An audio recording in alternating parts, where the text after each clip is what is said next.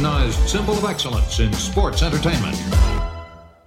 Turn it on and rip the knob off.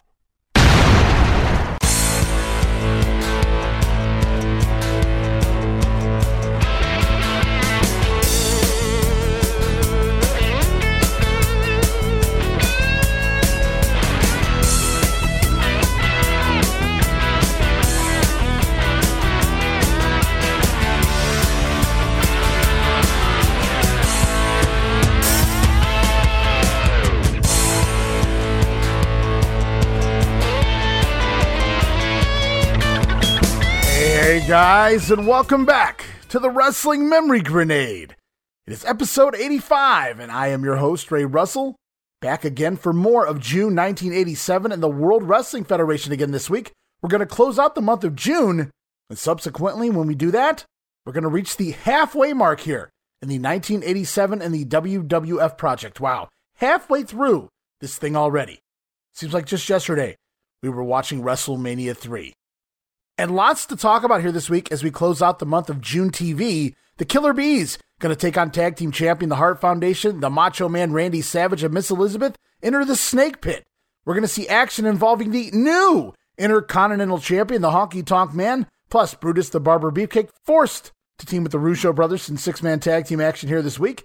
Outlaw Ron Bass will also debut his new bullwhip, Miss Betsy, plus Jimmy Powers and Paul Roma split up in separate matches this week. Paul Roma going to go in it alone in singles competition. Meanwhile, Jimmy Powers going to find himself a new tag team partner this week.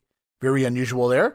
But I have my theories, and we'll get to that later in the show. Also, I'm happy to announce Mr. Wonderful Paul Orndorff is back on our TV screens. The Jumping Bomb Angels on their way to the World Wrestling Federation. Mr. T going to return as guest enforcer referee for the WWF. And the natural Butch Reed calls out superstar Graham. All of that, plus it's the debut vignette of the Million Dollar Man, Ted DiBiase. Yes, all of that and more, plus sound bites galore, here again this week on the Rasslin' Memory Grenade. And remember, you can listen to the Grenade as well as sister shows like Monday Warfare, The Battles Within, chronicling the entire Monday Night War over there. It's Raw versus Nitro on the Monday Warfare podcast. Also, you guys can listen to the Regional Rasslin' Podcast, where we talk the territories. That's right, it's 100% territory talk each and every time out right now. We got a couple of projects going over there, including the 1986 in Mid South Wrestling Project, as well as 1981 in Georgia Championship Wrestling. And I want to thank my respective guest co hosts for those shows, Roman Gomez and Jamie Ward, for being a part of Regional Rasslin'. And you can listen to all of those shows and more over at the WrestleCopia Podcast Network, located over at WrestleCopia.com. That's WrestleCopia.com and everywhere your podcast streaming needs are met, from Apple to Spotify, Google, and beyond. You can also follow us on social media. You can follow us on Twitter at Rasslin Grenade. That's at R A S S L I N Grenade. Also, follow and like us at Facebook.com slash Rasslin Grenade. You can follow us there for all the latest goings on here in the WrestleCopia Podcast Network. Plus, plus, I'm constantly adding old school videos and pictures from throughout wrestling history. I also encourage everyone to become a subscriber of our YouTube channel. You can find us there at youtube.com slash rasslin grenade, uploading new videos all the time as I continue to preserve my VHS collection by converting it all to digital. But it doesn't end there, guys. Now is a tremendous time to become a WrestleCopia patron. You can find us there at patreon.com slash WrestleCopia. That address again, patreon.com slash WrestleCopia. Multiple tiers that you guys can choose from, but I only ask you guys to give it a go at that $5 all access tier. Get you all sorts of good gifts for just $5, including all of my insanely detailed book like show notes, pages and pages of show notes for the Rasslin' Memory Grenade Monday Warfare and now the Regional Rasslin' Podcast as well. Plus, early access to many of the podcasts here on the show. You guys can listen days and sometimes as much as a week earlier than the rest of the listeners. You'll also receive enhanced versions of the earliest episodes of The Grenade featuring the 1989 and the NWA Project. What does that entail? Enhanced sound quality and new content and conversations originally edited out of the initial broadcast due to time restraints, edited right back into the show. But it doesn't end there. You'll also receive digital downloads for your viewing and reading pleasure, and of course, our Patreon exclusive watch along series covering mini past WWF and WCW pay per views, Coliseum videos, Saturday night's main events, Clash of the Champions, and so much more, plus random bonus video drops. And you never know what I'm going to add next to the all access tier. And you can get it all for just $5 a month. Low, low price of just $5. And the best part, no subscription, guys. You guys can cancel anytime, but give it a go for a month. And I think you'll like the content we offer. And every penny of it going to go right back here into paying the bills at the WrestleCopia Podcast Network. So please, if you guys have a few bucks to throw around, perhaps you're looking to help out one of the podcast networks out there. Well, help out this fledgling podcast network here. I'm not rolling in the dough, guys. This is coming out of my pocket, all of the expenses here, and I greatly appreciate your support. Should you guys enjoy and appreciate the time and effort that I put in to all the podcasts here on WrestleCopia. So if you guys have a few bucks laying around that PayPal account or whatnot, I'd really appreciate your support here. Let's keep the WrestleCopia podcast network and all the podcasts at WrestleCopia up and running for the months and the years to come. And with all of that out of the way, it's time to dive back into June 1987 WWF TV. Got to pick up where we left off this time. It's WWF Superstars for June 20th, 1987.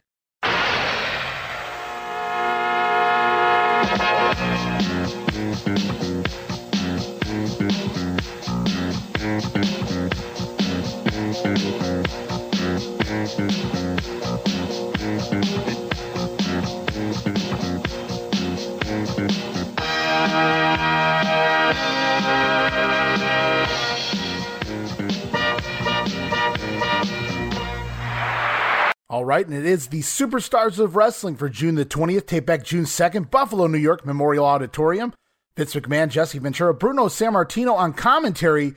And we kick things off right away with the WWF Tag Team Champions, the Hart Foundation, Jimmy Hart in their corner, taking on the Killer Bees. Wow. Non title action, of course, here on Superstars. And what's this? Dangerous Danny Davis also at ringside this week.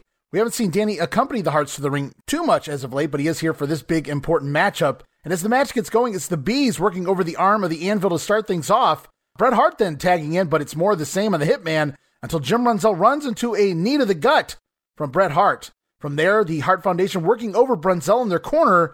Bret Hart delivers a backbreaker, getting himself a two count there. Jumping Jim trying for a comeback, but he's tripped up as he runs off the ropes by Danny Davis on the outside, right in front of referee Dave Hebner. And somehow, the Harts are not disqualified here but rather Brian Blair dropping down off the apron. He goes after Danny Davis at ringside, but finally Dave Hebner has enough and he ejects dangerous Danny Davis from the ringside area. Danny Davis being escorted away, dragged away by police officers here, distracting the Hart Foundation and Dave Hebner long enough for the Bees to put on the masks. It's mass confusion time, guys, as the Bees pull the old switcheroo in the ring and the illegal Bee. Brian Blair taking over for jumping Jim in the ring, and Brian Blair going to work on the hitman, Blair with a sunset flip. But Bret Hart close enough to the ropes to grab hold of the ropes, holding on to the ropes, preventing himself from going down. As Jim Neidhart tries to step in and put a stop to it, he's intercepted by referee Dave Hebner, and with all the confusion going on, it allows the also masked Jim Brunzell with a slingshot sunset flip over the top rope into the ring onto the hitman as Brian Blair rolls out of the way, so they switched again. And now the legal Jim Brunzell back in the ring, securing the sunset flip, gets the one, the two, and the three. The Killer Bees have defeated Tag Team Champion Hart Foundation in 4 minutes and 23 seconds. The Bees bolt from the ring in celebration here, and mass confusion has done it again. Fun finish and super over with the fans all of the Hart Foundation's cheating backfired here. We saw Danny Davis out there getting involved, Jim Neidhart repeatedly trying to get into the matchup, essentially costing his own team the win here. And the Bees, the mass confusion gimmick, as I said, definitely over when done right, and it worked here today on Superstars. Fun TV match that would seem to lead to a return match here for the tag team belts. We'll have to wait and see what happens with that. And it seemed kind of random and out of place in regards to the current pushes going on here in the tag team division. This felt more of a spot for like the Can Am connection to build them to the next step, but of course the Can Am's currently paired off with the Islanders now, and even the young, the future young stallions, Roma and Powers here would have made more sense storyline wise if you're trying to build someone up. And I'm not saying they deserve this spot, but it would have done more for them in the long term. Now the Bees, they've been treading water here the entire year of 1987, and then this out of nowhere for them But the WWF loved to keep everyone in contention here in the tag team title division, especially at this point in 87. And the Bees, they got thrown a lot of bones throughout their tenure here, but the WWF just never really capitalized on any of those bones. And if you listen to Brian Blair or Brunzy tell it, they, they were promised the tag titles on at least three different occasions. And as I go back and start thinking about it, you know, this would have been an amazing position for the Midnight Rockers had they stuck around. Shawn Michaels and Marty Jannetty scoring this upset win, these this brand new tag team. I'm not saying they would have done it, but man, talk about instant stars overnight. If the Rockers could have somehow upset the Hart Foundation here back in 87, just brand new tag team on the scene, well, it would have been something else. And could have added another layer to the Hitman HBK story over the course of the next decade, but we'll have to dream about that. Right now, it is the Killer Bees scoring a non title win over the Hart Foundation. As we roll on, it's update with Craig DeGeorge. We see footage of the Honky Tonk Man celebrating backstage after winning the Intercontinental title from Ricky the Dragon Steamboat. And right off the bat, it's the Macho Man Randy Savage, the very first man to come into the locker room and congratulate the Honky Tonk Man. I'm still scratching my head about that. Remember, Savage made it clear he wanted to be the man to dethrone Steamboat, win his title back that he should have never lost. He even cost Hercules the chance to win the belt on Saturday night's main event just a while back. But now here he's, he's okay with the Honky Tonk Man taking the belt. Maybe maybe because Macho Man thinks he can take Honky. We'll have to wait and see what goes on with that as well. But also in the dressing room for this mini party, the likes of Honky Tonk stablemates, the Hart Foundation, Danny Davis, of course, the Islanders in there as well, as well as the natural Butch Reed. And last week we touched on the rumors and, and stories that have been told over time about Butch Reed supposedly being the original man pegged to take the IC title off of Steamboat here, but he knows showed the TV taping, or so it goes, and the opportunity was gifted to the Honky Tonk Man instead. Now, I shared my personal views and opinions on that last week. You guys can go back to last week's episode, of The Grenade, episode 84, and check that out. But I did find it fun here, Butch Reed in this locker room recording, celebrating the IC title win of the Honky Tonk Man. As we're back to the ring, George the Animal Steele taking on Al Navarro as Navarro tries to attack with a clothesline, but gets his arm bitten for his troubles and then tossed outside to the floor. Animal then gonna snack on a turnbuckle and then tosses some of the stuffing at the referee as well as we get an insert promo from Danny Davis. He talks about being ejected earlier in the Hart Foundation Killer Bees match and discusses the poor officiating here in the WWF since he was fired. Then back inside the ring, George Steele briefly working the arm of Navarro before it's the flying hammerlock Going to pick up the quick win here in just one minute and 15 seconds. And then post match, the animal tackling the referee again here this week. I think it was John Bonello. I don't have it in my notes. And the referee has a legit scared look on his face, like he's about to be raped by a gorilla. No, not that gorilla, guys. Before George finally allowing the referee back up to his feet and Steele raising the hand of the referee. Referee gets the win here this week. No, the win's going to go to the animal. Oh, George as we get more turnbuckle biting to end this segment. And as much as I want to trash these segments with George Steele, the matches are all like a minute long. The character's clearly over with the fans, especially the kids, and it just works in that regard. As much as I groan when I see him coming out to the ring for a match at Madison Square Garden or Boston or Philly or whatever the case may be, here on TV, the animal character just works. It is what it is, guys, as we roll on. Mean Gene Okerlund standing by with the brand new Intercontinental Champion. Let's hear from the Honky Tonk Man. Oh, you talk about shockers. This man shocked the socks right off me last week. I cannot believe it. Honky Tonk Man upsetting Ricky the Dragon Steamboat, and today the Honky Tonk Man is the brand new Intercontinental Champion of the world. You, he is managed by this this little squirrel, this Jimmy Hart. Don't call me twerp and don't call me. Hey, You're trying to step on my shoe, man. Let me. T- I'm so happy. You couldn't do anything to the shoes. They're uh, they're a piece of work. Who? Where do you buy your clothes? None of your business. I'm not going to tell you because you'll be dressed out here in a pink, out pretty in pink. You know what I'm saying, Mean Gene? Pretty, pretty in. What do you mean, pretty in pink? Just what I said. Do I stutter? Read my lips. That seems to be a trademark of the Hart Foundation. That's pink. right. That's right, baby. And don't Passionate ever forget pink. that either. The new champion, baby. The new champion. Oh. Here he oh. is. Well, I tell you what, all those millions of people supporting you, Honky Tonk Man, you couldn't have done it without them, right? I couldn't have done it without them, and I told them before, and I say it again. I could not do anything without this fan support I have. They love the honky tonk man just like you're going to love me from now on, Gene, because you know that I'm the champion. And I, yeah, you're going to say, Where's the belt? Why don't you have the belt I out know here? what's going on with the you belt. know where the belt is. Peggy Sue's got the belt just like she had my guitar. She's making sure that it's just right for the honky honky tonk man. You see, Ricky the Dragon Steamboat, he left some garbage. He left dirt and dust all on the belt. It's not cleaned up. It's not. It's not fitting a honky tonk man just right. And Peggy Sue's got it down in Memphis right now, just like she's getting a honky tonk man a brand new guitar to carry. Well, I, I would She's imagine you'd have have to wear that up. belt a little lower than Ricky Steamboat because of the uh, uh, swivel hips. Swivel hips, that's Oh, it. I guess you want to say something about me eating jelly donuts or something, huh? No, I didn't want to say that. you brought it up. I didn't.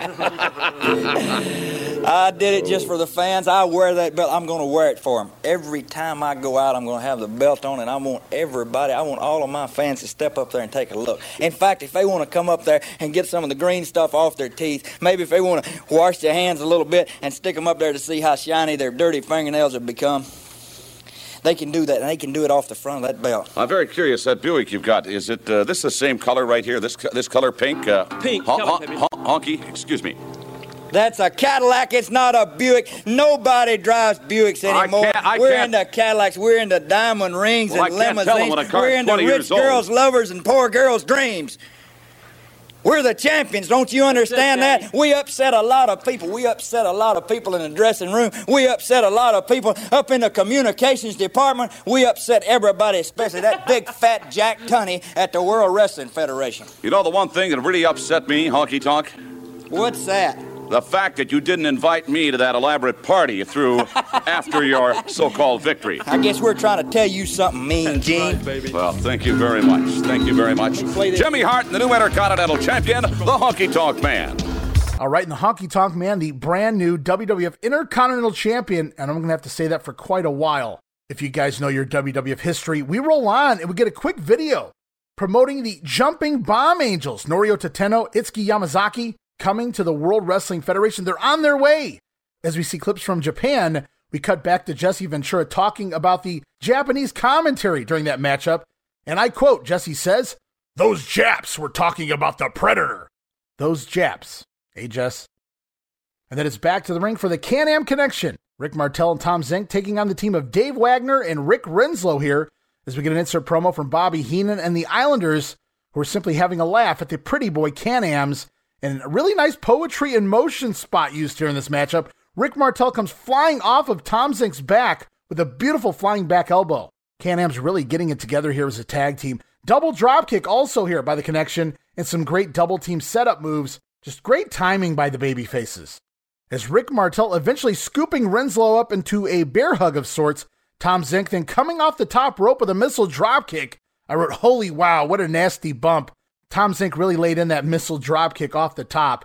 And the Can Am's going to pick up the win here in 2 minutes, 52 seconds. And the action continues on here, superstars. It's Killer Khan. Mr. Fuji in his corner taking on Brian Costello. Jesse Ventura randomly putting over Killer Khan as the man that Hulk Hogan cannot beat here in the World Wrestling Federation. So there must be some Killer Khan Hulk Hogan matches upcoming on the house shows, you'd have to imagine. As for the match here this week, next to no offense from Killer Khan, just a backbreaker, top rope knee drop. Going to get the win here in just one minute and 44 seconds. Most of that was Khan getting down in his sumo pose stance before the matchup. And As we continue on here with superstars, we're going to head back to Mean Gene again. This time he's standing by with the barber, Brutus Beefcake. My special guest this week is a man who has turned his life around 180 degrees. Come on in. I call him the San Francisco Clipper. You know him as Brutus Beefcake, Brutus the Barber Beefcake. And you seem to be in fine form as a barber, but Brutus, you've got scores out there to settle, and I'm going to drop some names here. Your former partner, Greg the Hammer Valentine, one of those men. Dino Bravo, they're part of the new Dream Team. And of course, your former manager, Luscious Johnny V. You've already done a little work on him. You know, Gene, I got a lot on my mind. I got a lot on my mind, you know. I almost had my legs broken right on TV. All the people saw me virtually carried from the ring.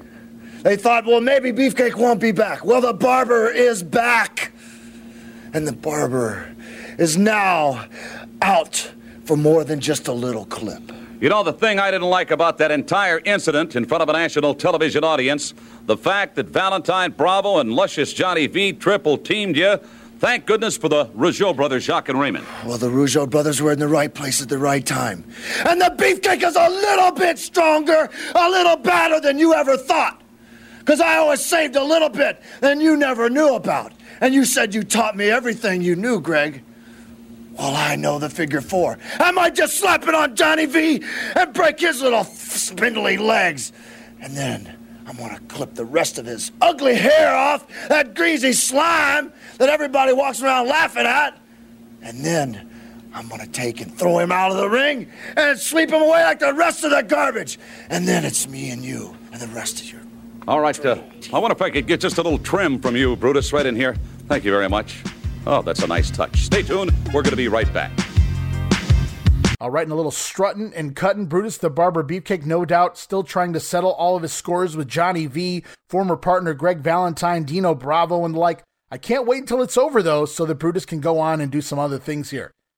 And as the show goes on, it's time for Jake the Snake Roberts. And in his snake pit this week, it's the Macho Man Randy Savage along with the lovely Elizabeth. And the Macho Man immediately congratulating once again the Honky Tonk Man on becoming the brand new IC champion. Macho says he's moving on from the IC title, pointing to Hulk Hogan instead, claiming, no, no, guaranteeing. There's that word again, pal. The Macho Man guaranteeing that he will be the next WWF champion. Must have knew something we didn't. Jake then asks the Macho Man, if you couldn't beat Ricky the Dragon Steamboat at WrestleMania 3, what makes you think you could take the title from Hogan? Good question, Jake. The Macho Man says that Macho Madness is over Hulkamania. Savage says he has Hogan's number, and that number is two. Why? Because the Macho Man is number one. Dig it! Aha! So it sounds like the original plan here may have been for a Savage Hogan run into the fall before things get all moved around, and obviously for the better. Just really interesting seeing Savage a total heel here still, congratulating Honky Tonk Man after vowing to get his IC title back just weeks ago then all of a sudden, he's cool with it. Honky Tonk Man is IC champion. That's okay with the Macho Man, at least for the short term. And then, of course, we have Roberts telling Savage here that he doesn't think he can beat Hulk Hogan. And of course, as we know, the Snake will wind up partners with the Macho Man by Survivor Series. Interesting things for sure all around here in the World Wrestling Federation as we move on to another update. Special report with Craig DeGeorge as we continue to follow the journey of the Superstar Graham story of course, as everybody knows by now, Billy Graham trying to make his return to the WWF rings after undergoing a hip replacement surgery. And there's actually very graphic footage shown from that surgery on WWF TV. But at this point, it's all over said and done. It's all about recovering and rehab here as we see Superstar Graham working out every day and training with a vision to return to the ring. We won't have to wait too much longer to see what happens next in the career of superstar Billy Graham. As we head back to the ring, Billy Jack Haynes going to step in there to take on Steve Lombardi. As we get an insert promo from Billy Jack, putting over superstar Graham's return, calling Graham an inspiration to all. And this entire match on commentary is spent putting over Billy Graham rather than focusing on Haynes. So Billy Jack, an afterthought at this point, but he does pick up the win here with the full Nelson in just one minute and 42 seconds. Billy Jack Haynes, he had the look, he was able to go in the ring, a very convincing promo, maybe not the best promo, but very convincing. That's for sure. Just maybe a, a few screws loose. May have been the situation there. As we are now treated to more footage from the Predator movie featuring Jesse Ventura, of course, and yeah, Arnold Schwarzenegger, Carl Weathers, blah, blah, blah. But according to the body, he's the feature star here, and this week we get the infamous line You're hit. You're bleeding, man. I ain't got time to bleed. I ain't got time to bleed. I wrote LOL. I love it. One of the classic movie lines of the time period. Jesse Ventura even recites it again to Vince McMahon here on commentary. And uh, at least Vince gets the movie name right here this week. Remember, Jesse was calling it The Predator. Vince McMahon at least knows that it's just Predator, Jess. As we roll on, more tag team action in the ring here this week. Eight man tag team action, to be exact. It's the Heenan family, accompanied the ring by their manager, Bobby the Brain Heenan, going to take on the team of Jimmy Powers, Paul Roma, Don Driggers, and Mario Mancini. Bobby Heenan out first with the King Harley Race and Hercules. Bobby then introducing the other two members that will make up this eight man tag team match King Kong Bundy back on WWF television here this week. But the brain isn't done yet. Not only is Bundy returning to syndicated TV, so is Mr. Wonderful Paul Orndorff, also returning to TV and the crowd is so loud you can't even hear Bobby Heenan. Instant heat again for the returning Mr. Wonderful here as we get an insert promo here from Bobby Heenan talking all of his Heenan family. And yes, we got four of them out here right now, but he says, let's not forget Andre the Giant, the Islanders. And of course, very shortly, we're going to see Ravishing Rick Rude as well. I wrote, wow, what a stable or family. Sorry, Bobby. And as the match gets going, Orndorff and Bundy beating down Don Driggers before Hercules steps in and delivers a blasting clothesline. Then the King Harley Race in with a big power slam, but the Heenan family just keep pulling poor Driggers up from the pinfall attempts, finally allowing Driggers to tag in Jimmy Powers. And almost immediately, Powers coming in and running into a Mr. Wonderful boot in the corner. Harley Race in from there, dropping the big patented knee drop. And then it's tagged back to Hercules time as he press slams Jim Powers back into his own corner, allowing Powers to make the tag to Mario Mancini. I was kind of hoping Jimmy would tag in Paul Roma. I wrote, damn, I thought we were about to see power versus glory. Just wasn't meant to be here this week. Instead, it's Orndorff and Mario Mancini, and it is the Mr. Wonderful pile driver on Mancini before Orndorff putting his foot on the chest of Mario to score the win in 3 minutes and 37 seconds. The Heenan family getting super heat here this week, but Orndorff is next level heat. Unbelievable. And he hasn't even been on TV in months. A testament to how good and over he was before he left. And Paul Roma, luckily, never even had to tag into the matchup here this week. As we're off to one more promo here on Superstars, it's Mean Gene yet again standing by this time with the Birdman, Koko B. Federation and his mascot, Frankie Beware. I could only be talking about Koko B. Ware, the high flying Birdman, and you are on a roll right now in the World Wrestling Federation. That's right, brother. I'm proud of it, Mean Gene, because of the fans that's been behind the Birdman ever since I've been right here in the World Wrestling Federation. You know, if you think for a minute you can't do it without the fans, you're absolutely wrong. Many have tried, but but those fans really, when it comes right down to it, they're a tremendous source of inspiration. That's right. They they excites me. They excites Frankie. They excites everybody. Do they excite you, Frankie? Lord have mercy, excites Frankie so well. Mm. Now, let's talk about some of the things that are happening here in the World Wrestling Federation. First of all, there's a brand new Intercontinental Champion, the Honky Tonk Man. Can you believe it? I can't believe it. I think he really shocked the whole world. And I know, you know, most of all, he shocked uh, Ricky Steamboat. Well, of I mean, course, there, there was a little uh, chicanery in there. Once again, a, a cloud of controversy hovers over yet another title change. That little, uh, that little squirrel, Jimmy Hart, got involved, distracted Ricky Steamboat. You saw what happened. Yeah, I saw what happened. You know, that's what Jimmy Hart is made of. He's nothing but a little wimp. He's always, he's nothing but a little leech hound. That's all he is. He wants to get on everybody's bandwagon.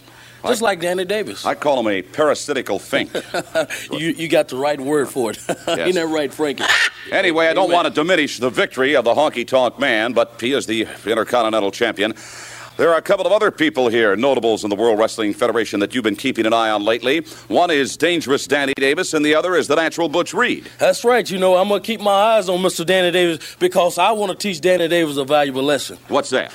Teach him how to wrestle real, real good to pay his dues. All right, I think. Woo! We gotta the go. words of the high flying Birdman. That is Koko B. Ware, and stay tuned. We're going to be back after this. And Coco not quite done with Dangerous Danny Davis yet, it would seem. As we're off to the following day's WWF Wrestling Challenge, June the 21st, 1987.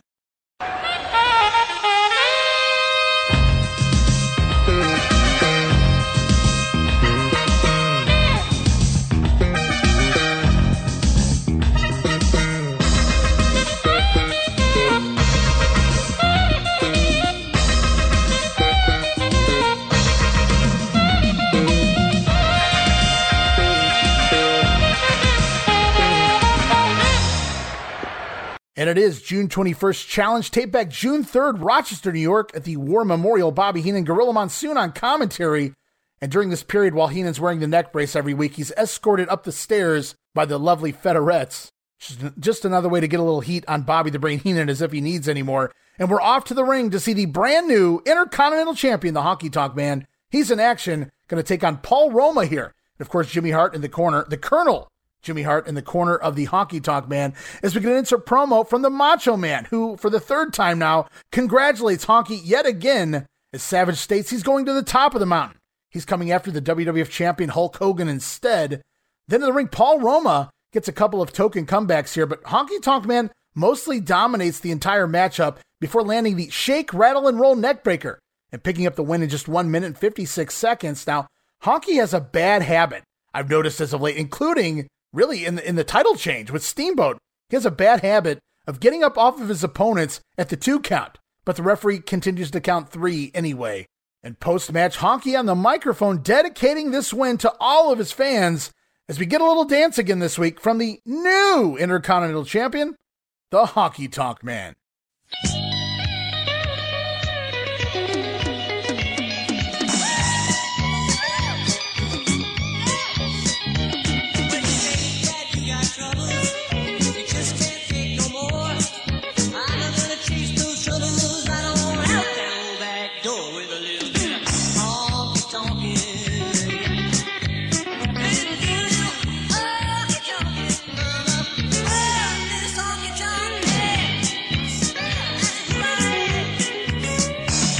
And it's time for this week's Wrestler's Rebuttal with Craig DeGeorge. This week, he's with the British Bulldogs as they tell us Matilda gives them ring advice. Alrighty. And I fear for what's coming next in that little cartoon angle as we're back to the ring. Ken Patera going to take on Rick Renslow here as we have Bobby Heenan on commentary. Ken Patera in the ring. Patera and Heenan exchanging fingers at one another. Pointy fingers, guys. Pointy fingers. And on his way to the ring, Patera rocking the old white jacket and pants pretty cool is the crowd is shown wearing neck braces. Must have been handing those out, mocking Bobby Heenan and actually popping for Patera. Kenny Patera over here with the Rochester crowd anyway. And Ken Patera shows off his strength throughout the matchup, throwing Renslow around a little before landing that big toss slam. From there, it's a vertical suplex and the bear hug. Going to get the submission win in just two minutes and 12 seconds. On commentary, Bobby Heenan absolutely busting his ass to keep this angle going, but it'll be derailed soon. Don't you guys worry about it. Divine intervention, I suppose. As it's once again interview time, this time Mean Gene Okerlund standing by with Tom Zenk and Rick Martel, the Can Am Connection. All right, hi, get everybody. Mean Gene Okerlund, reminding you that you're going to be seeing the superstars here each and every week. And I got to talk about the tag team situation right now, the World Wrestling Federation. It is red hot. It is not on a back burner, it is in the forefront. And one of the hottest teams right now in all of professional wrestling are the Can Am Connection from Minneapolis, Minnesota. Come on into my right, Tom Zenk. From Quebec City in Canada, Rick Martel. And Rick, you've been around the World Wrestling Federation for a while. For the benefit of Tom and myself, I guess you can say that you probably have never seen anything like today with at least a dozen great teams here. No, I've never seen a situation like that. Yes, it is hot right now because you have top tag teams from all over the world I'm with the WWF. And right now, my partner and I, you know, would like to know what kind of dealings went on between the Islanders and Heenan. Did Heenan promise the Islanders, you know, a, a shot at the World's Tag Team title, or did the Islanders promise Heenan with the Tag Team title? But let me tell you something, Islanders. In this case, promising will be much easier than delivering because you're trying to use the Can-Am connection to achieve your goals. And let me tell you, that's a big mistake on your part because we're fighting very much for a shot at the tag team title right now, and we're not going to let you guys use us as a stepping stone, I guarantee you. All right, uh, Tom Zenk, your thoughts. That's for sure, Gene. There is a lot of competition, like you said. It is red hot. And we're going to be red hot on the Islanders. We're going to be all over the Islanders because they taught us a lesson, a very good lesson, not to turn our backs on anyone and any competition here in the WWF because I guess you just never know what's going to happen. And believe me, the Can-Am connection, you be ready for us, any competitors, because we're headed for the gold. That's our goal. I thank you very much for what an impressive tag team they are. Tom Zenk and Rick Martel, the Can-Am Connection, a couple of the best in the World Wrestling Federation.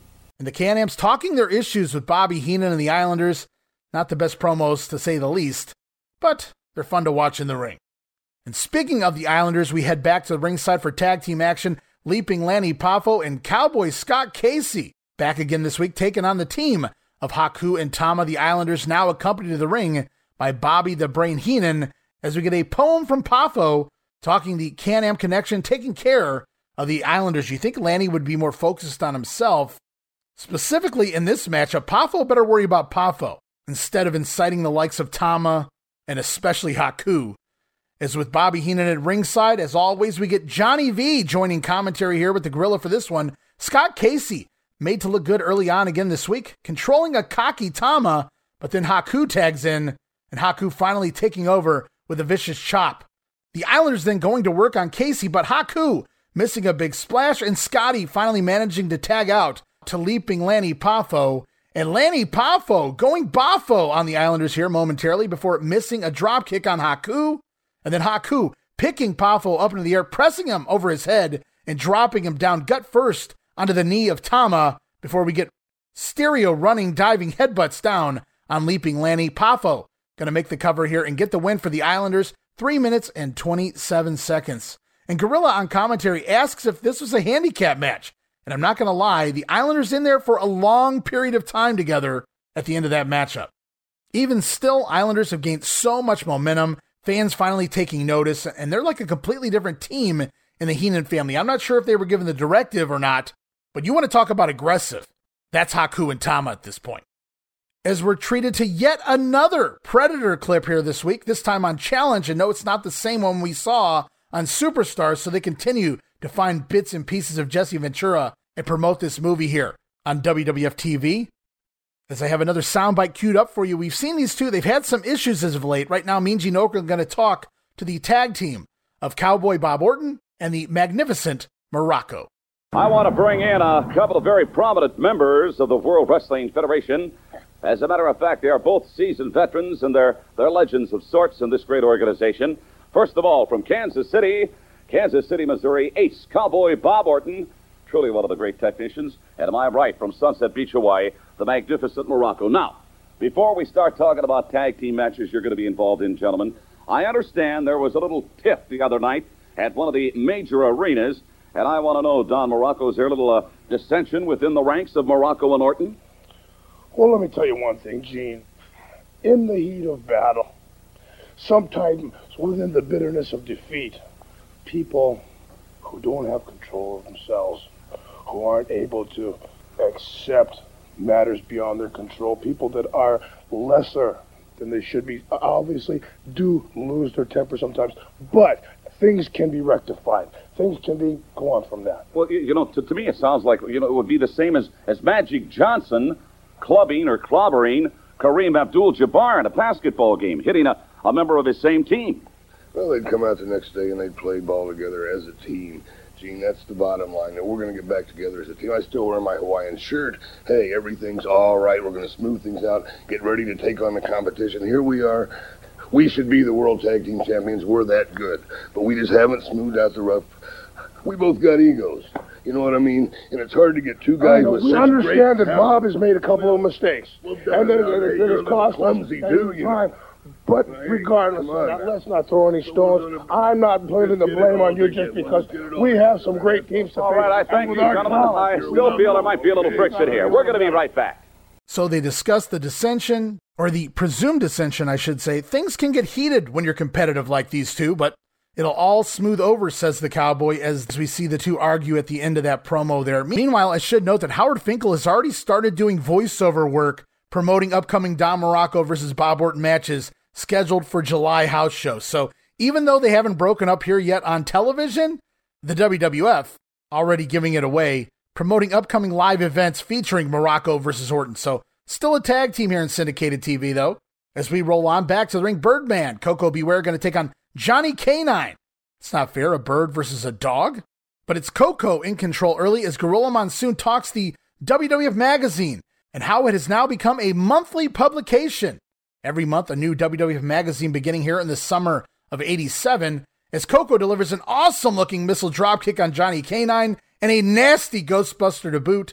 And the Birdman going to pick up the win here in just two minutes and 10 seconds as we're off to Craig DeGeorge standing by as we hear comments from dangerous Danny Davis. Well, Danny Davis, I think there is something that everyone here in the World Wrestling Federation will agree upon, and that is since the president, Mr. Jack Tunney, barred you for life from officiating, boy, has the credibility ever improved here in the World Wrestling Federation of the officials. Well, in my opinion, since they let Danny Davis go as an official. Barred for life. That's right. That's right. Well, the officials have gone downhill. They're in the wrong place at the wrong time.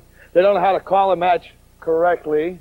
And in my opinion, when they let Danny Davis go, so did the efficiency of the World Wrestling Federation. Well, now that they are calling you a wrestler, what about some of the caliber of competition? Well, Tito Santana, George Steele, Koko B. Ware, whoever. When you face dangerous Danny Davis, by the way, Yeah. They're going to learn that as a referee, I was great, and as a wrestler, I'm even better. And someday, I'm going to get a shot at Hogan. And Davis, he feels the officiating in the WWF has gone all downhill since he was fired as a referee. But DeGeorge disagrees there, as Davis says, as good a referee as he was, he's even a better wrestler. Wow. And unfortunately, they waste this Danny Davis storyline and, and, subsequent heat that he received here throughout 87 with the likes of a non feud with Koko B. Ware on the house shows, sometimes Tito Santana, and then, of course, George Steele here on TV as well.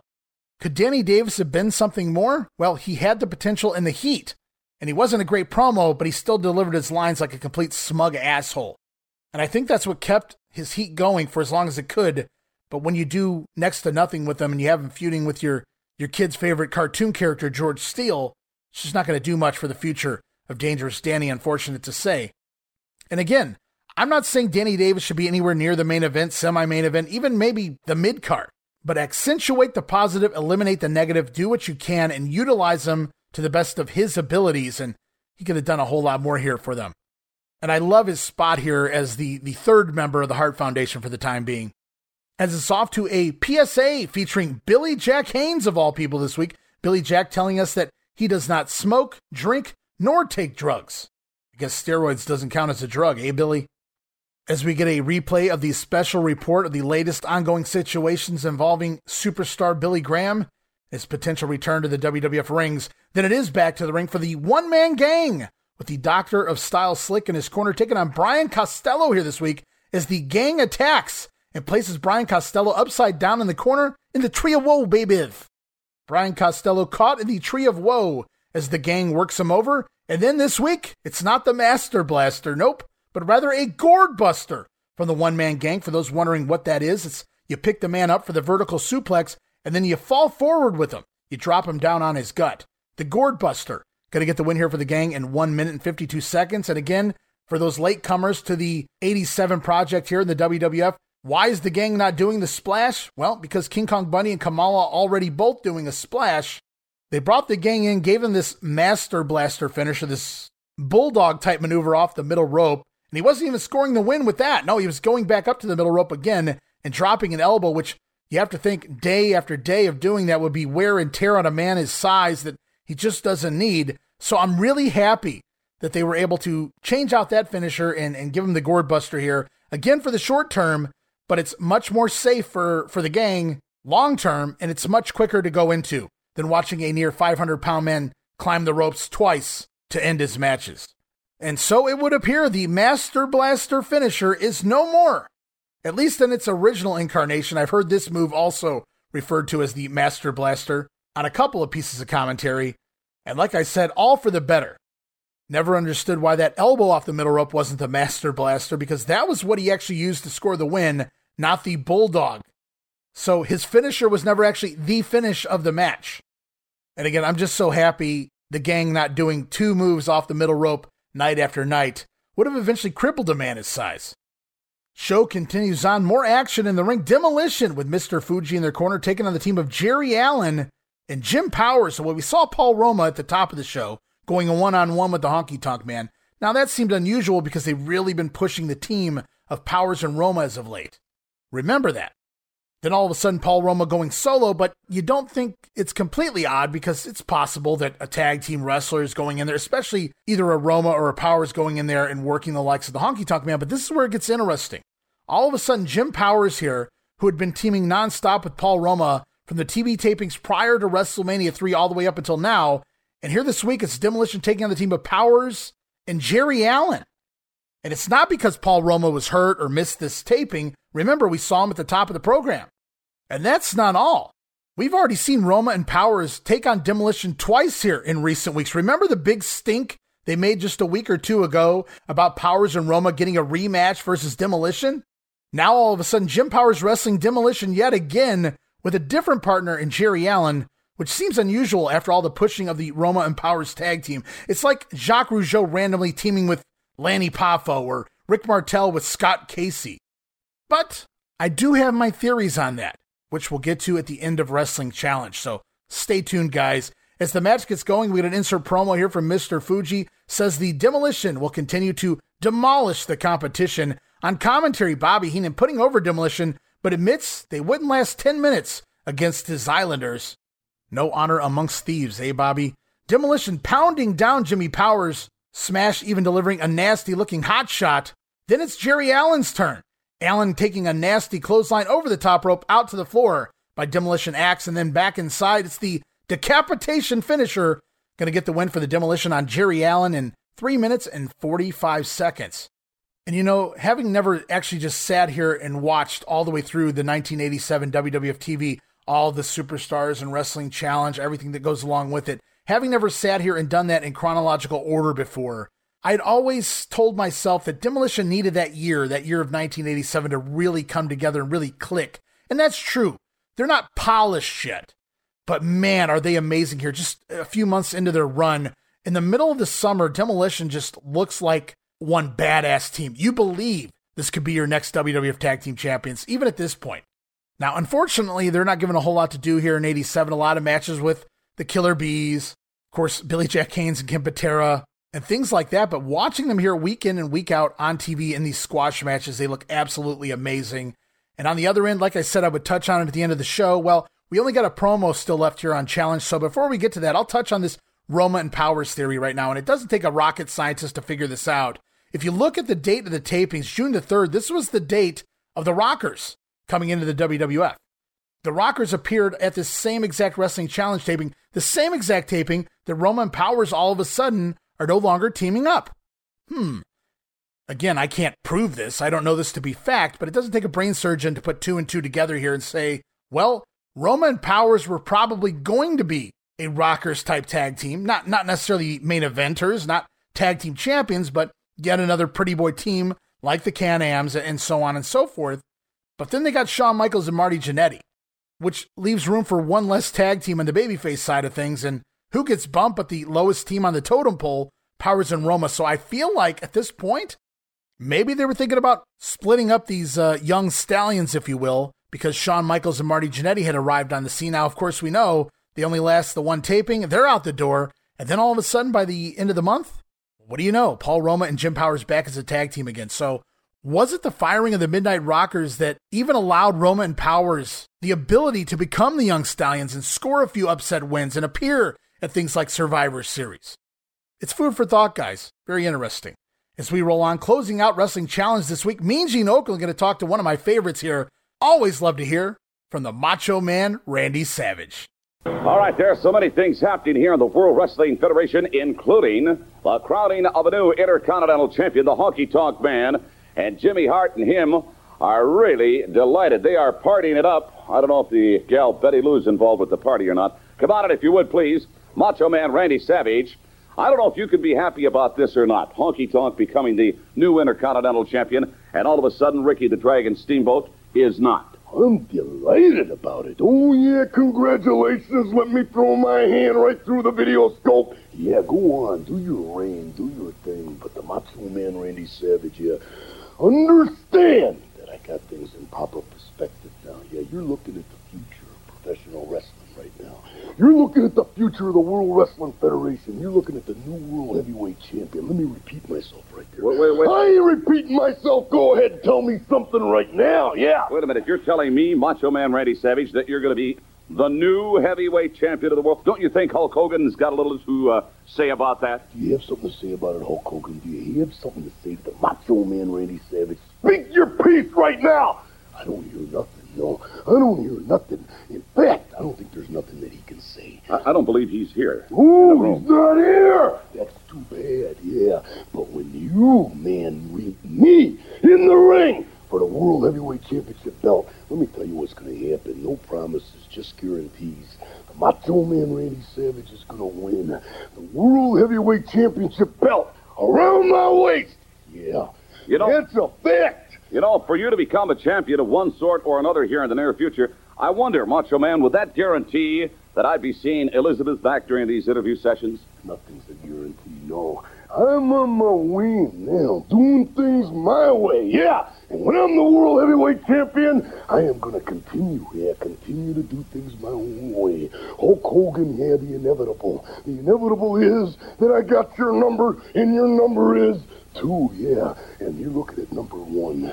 Don't lose your money, man. Get on my good side right now, because you're looking at the world. I always thought I was on your You're not on my good side. No, the Macho Madness bandwagon is going on and on and on and on. And Hulkamania is, yeah, down here. Wait, wait, wait a minute. Surpassed by Macho Madness. And that's something that everybody's going to have to accept. Randy, I'm getting some bad information because in private conversations I've had with Elizabeth in regards to her tennis game, she has told conversation. she has told me that, that that you think very highly of me. Uh, don't worry about nothing. No personalities come into effect right now because you're looking at the new world heavyweight champion. Yeah, Hulk Hogan. How do you like that? How about it? The Macho Man, Randy Savage. And Savage continues to exclaim how happy he is for the Honky Tonk Man defeating Ricky Steamboat for that IC title, and Savage again making yet another guarantee that he will wear the WWF Championship. And Savage says that that's a fact. Nostradamus over here, Randy Savage. The Macho Man calling out the champion, Hulk Hogan. Macho Madness has surpassed Hulkamania. Really burying Hogan in this promo here. All these jabs he takes at the champion. It's a wonder Hulk would even come out and help the Macho Man and that whole Mega Powers thing. And that's going to wrap up Wrestling Challenge. So we're off to WW Primetime Wrestling for June 22nd, 1987.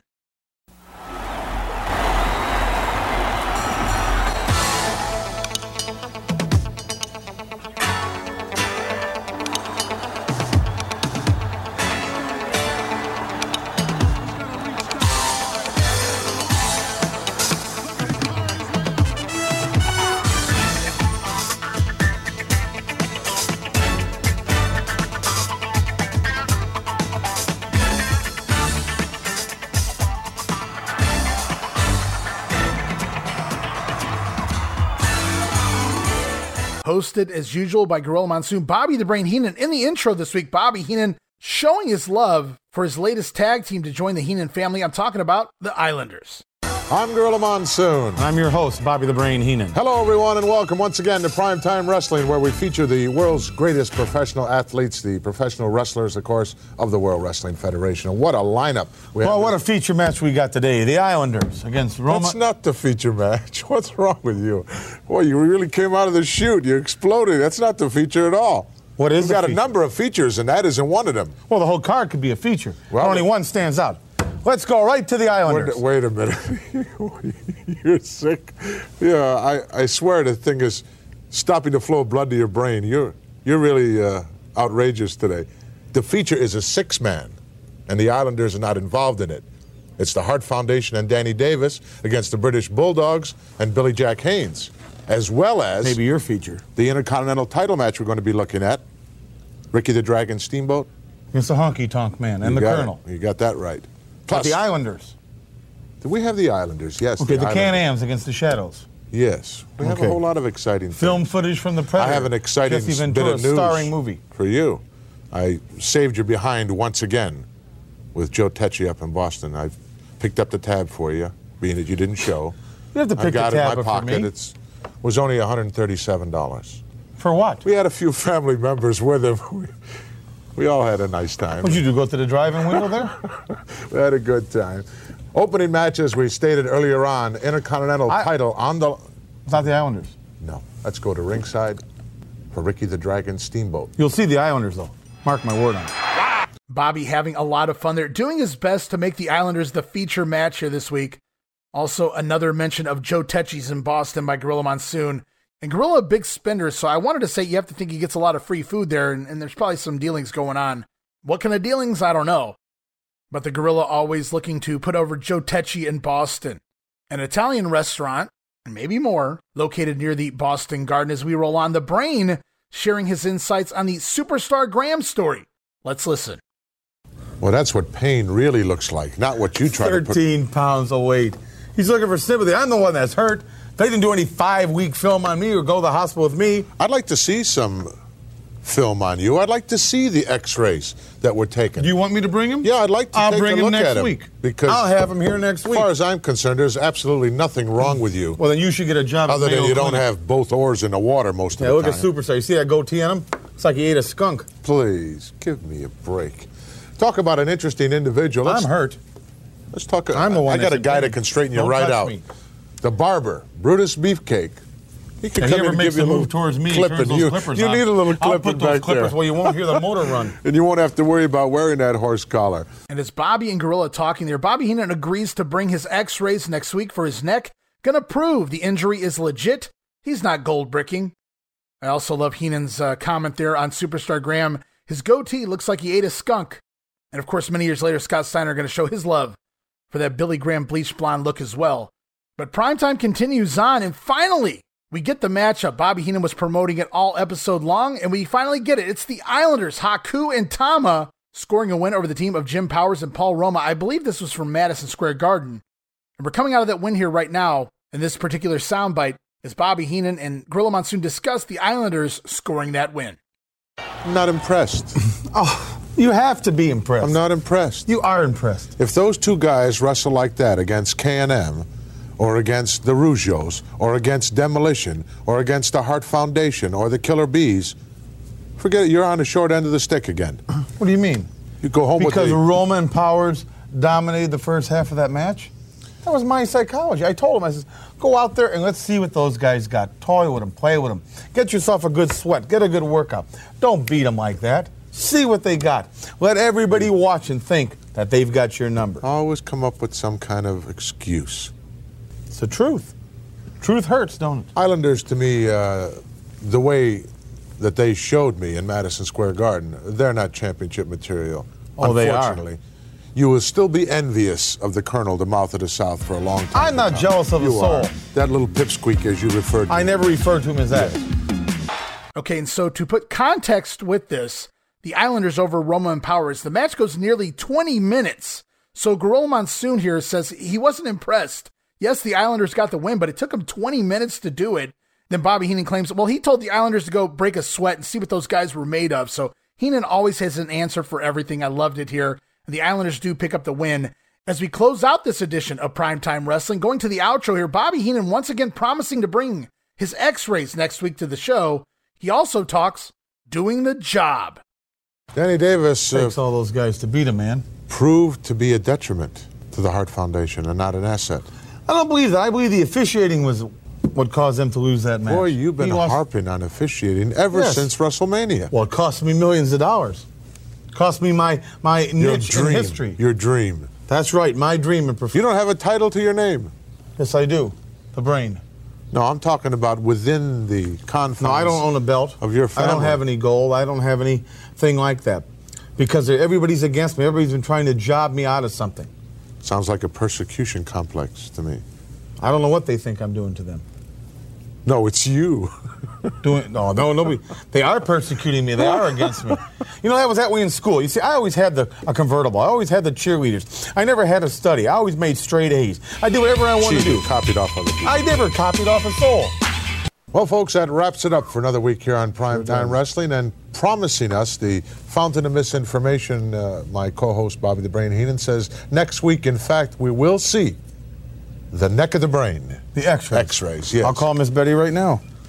Because I don't know. I think there's a lot of disturbing things going on here that really shouldn't make a whole lot of difference as to whether we see any X-rays Yo. or not. Because I don't think that. Uh, what's what's what's the problem? You, somebody in loose. Ow. Obviously in pain. Oh, will you help He me put really this back on? Really doesn't need that. Yeah, let me give you a hel- little help here. Is that tight enough right there? Wait a minute. really doesn't need that, folks. He's actually gold bricking, I'm sure. He makes a good case for himself, but however. I cannot get this back sure on. it leaves a lot to be desired. Until next week, Gorilla Monsoon for the gold bricking, Bobby the oh. Brain Oh. Heenan saying so long, everybody. Will you Have help a good me? one. And the brain proclaims that everybody trying to job Bobby Heenan out of something. I always loved when Heenan would get that word in there. Remember doing the 93 project when he's talking about Yokozuna doing the job to the WWF and Jack Tunney.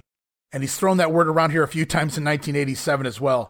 But nevertheless, the brain promising that the x rays will be here next week as this injury storyline escalates here on Primetime Wrestling as we're off to the following week. Superstars of Wrestling, June the 27th, also tape back June 2nd. Buffalo, New York, Memorial Auditorium, Vince McMahon, Jesse Ventura, Bruno Sammartino on commentary yet again as we're off to the ring to see the new Intercontinental Champion, the Honky Tonk Man. Colonel Jimmy Hart in his corner taking on David Studemeyer. But before the match can start, we get pre match introductions of Mr. T. And we'll learn that Mr. T is going to become the new enforcer referee here in the World Wrestling Federation, whatever that means, as they tease an altercation. Mr. T entering the ring to a loud ovation from the fans, but the honky tonk man teases whacking him with his guitar before they have a stare down and a few words exchanged. Mr. T gonna take nothing from the honky tonk man. Fun stuff here for a good reception. Mr. T escorted from the ring, and once the action starts, the honky tonk man wastes no time putting Studemeyer down with the shake, rattle, and roll neckbreaker. Honky tonk man getting the win here in just 23 seconds before he celebrates for the fans. And it was a, a great quick squash for the new Intercontinental Champion. And obviously, rather than having an actual wrestling match, they used the time in this segment to introduce Mr. T to the live crowd and us at home, leaving Honky Tonk Man with just enough time to hit his finisher and score the quick win, which I'm not complaining about. As the show rolls on, we're off to update with Craig DeGeorge. He's going to talk to the natural Butch Reed and Slick, who have their thoughts on the potential return of one superstar Billy Graham. From the pages of the World Wrestling Federation magazine, here's Update with Craig DeGeorge. Throughout the past few weeks here in the special report, I've been covering the superstar Billy Graham story from his days as the heavyweight champion to, of course, that tragic injury, a hip operation, now rehabilitation. And the superstar says he's determined as ever to come back into the World Wrestling Federation. We don't know about that just yet, but we'll find out in the next coming weeks. Slick, your thoughts. You have to be impressed thus far with the determination of the superstar. Well, you know, bro, yeah, I'm gonna have to admit that the Slickster is quite impressed because to tell you the truth about it, I didn't think the old dude would even try to make a comeback. I figured his spirits would be broken. But let me tell you something, Blood. You remember one thing, Holmes. In your day, you were one of the greatest. But there's a new sheriff in town now, baby. The new breed, the natural. That's right, and I'm not taking no prisoners. Billy Graham, you never in your wildest dreams ever look like this. Look at here, 22 inch guns, baby. You never had the arms. You never had the deltoids. You never had the pecs. You never had the mentality of the natural Butch Reed. I'm just a natural man from the tip top of my head to the bottom of my feet. And let me tell you something, Billy Graham. I've known you've had surgery. I've seen all this. I've seen you go through your therapy. And now you're trying to go through physical training. But let me tell you something. I don't care about all that. All that's history. You understand? Because now is what's happening. 1987. This is the real deal right here. And everything else is second rate. Well, natural, you know, we've been told that the workouts are now in full gear. No more lightweight for the superstar. We're going to have our cameras there this week. Could we invite you to join us next week and take a look at it? I'd love to go down there and join you so you can compare the old broken down has been warhorse to the new breed, the new style of man.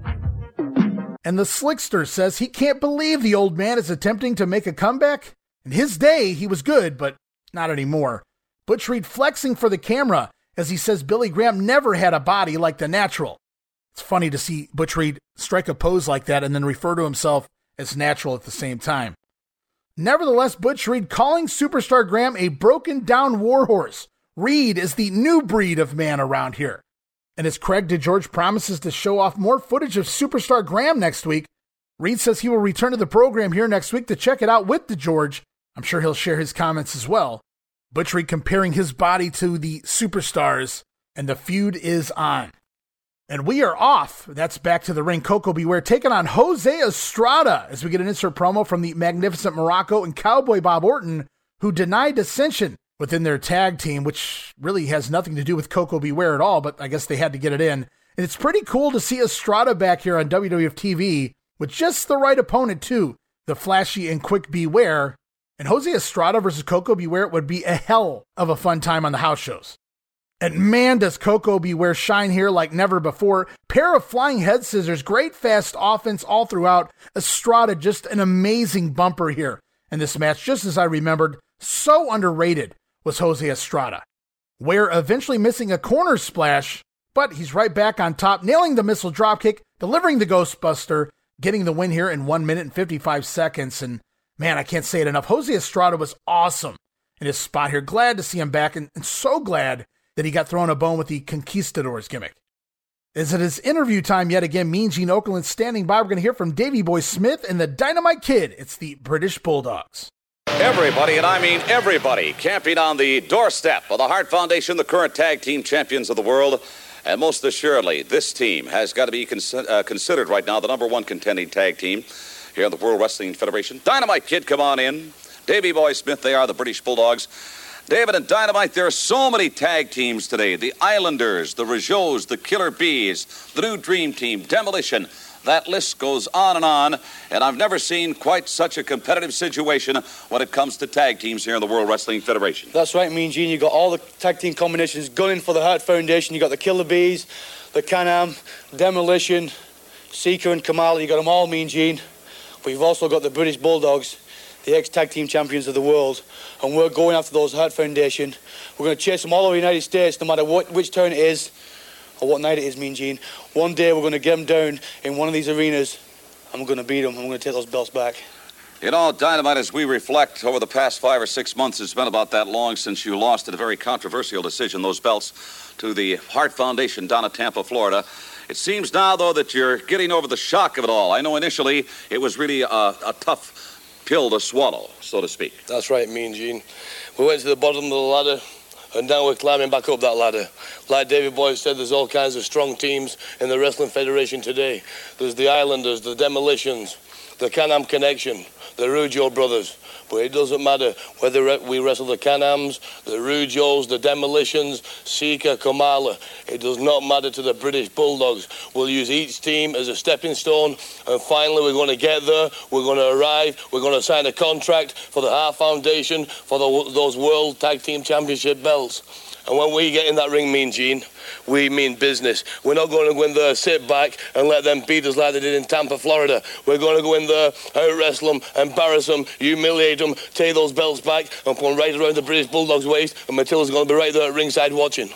You know, uh, gentlemen, I wonder if we could address this subject. I talk to a lot of people, fans and experts alike, and they say that because of the high flying, rough and tumble style of the British Bulldogs, the wear and tear truly is starting to show. What about that, David? Um, it's done. I don't think it's done to show, Mean Gene. The British Bulldogs are in the best shape of our life. That's why we're climbing right up to that top of that ladder again, where we where we, where we left off, and we're going to get those Hart Foundation, and we're going to get that Danny Davis who helped take those belts away from us. And You we're know gonna get something, Mean. Gene? You- You're talking about us high flying, doing dangerous things. Well, all you British Bulldog wrestling fans, you've not seen nothing yet. All right, I thank you. Do me a favor, will you guys? Say hi to Matilda for me. I sure will, Gene. I like the little rascal. She said She's hello cute. to you too, Gene. She did. Yes, she did. Hmm, that's good. Thank you. They are the British Bulldogs, one of the greatest teams in all of professional wrestling. Thank you.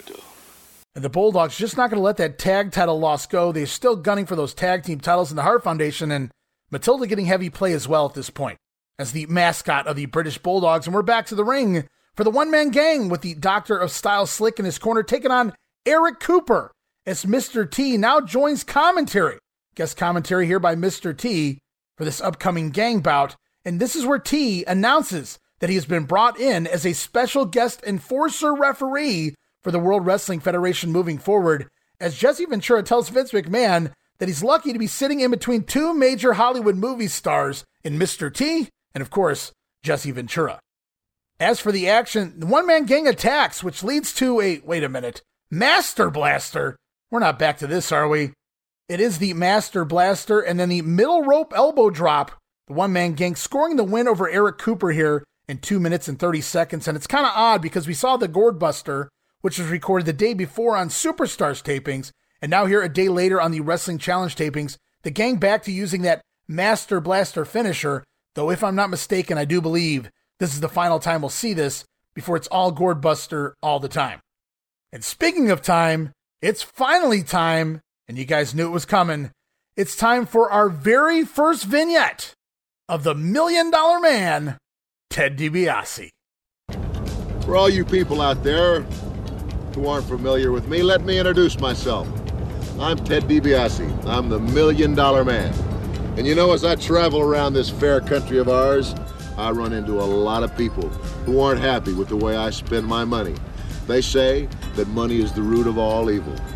Well, I'm here to tell you that it's not. Because you see, with enough of this right here, I can buy anything.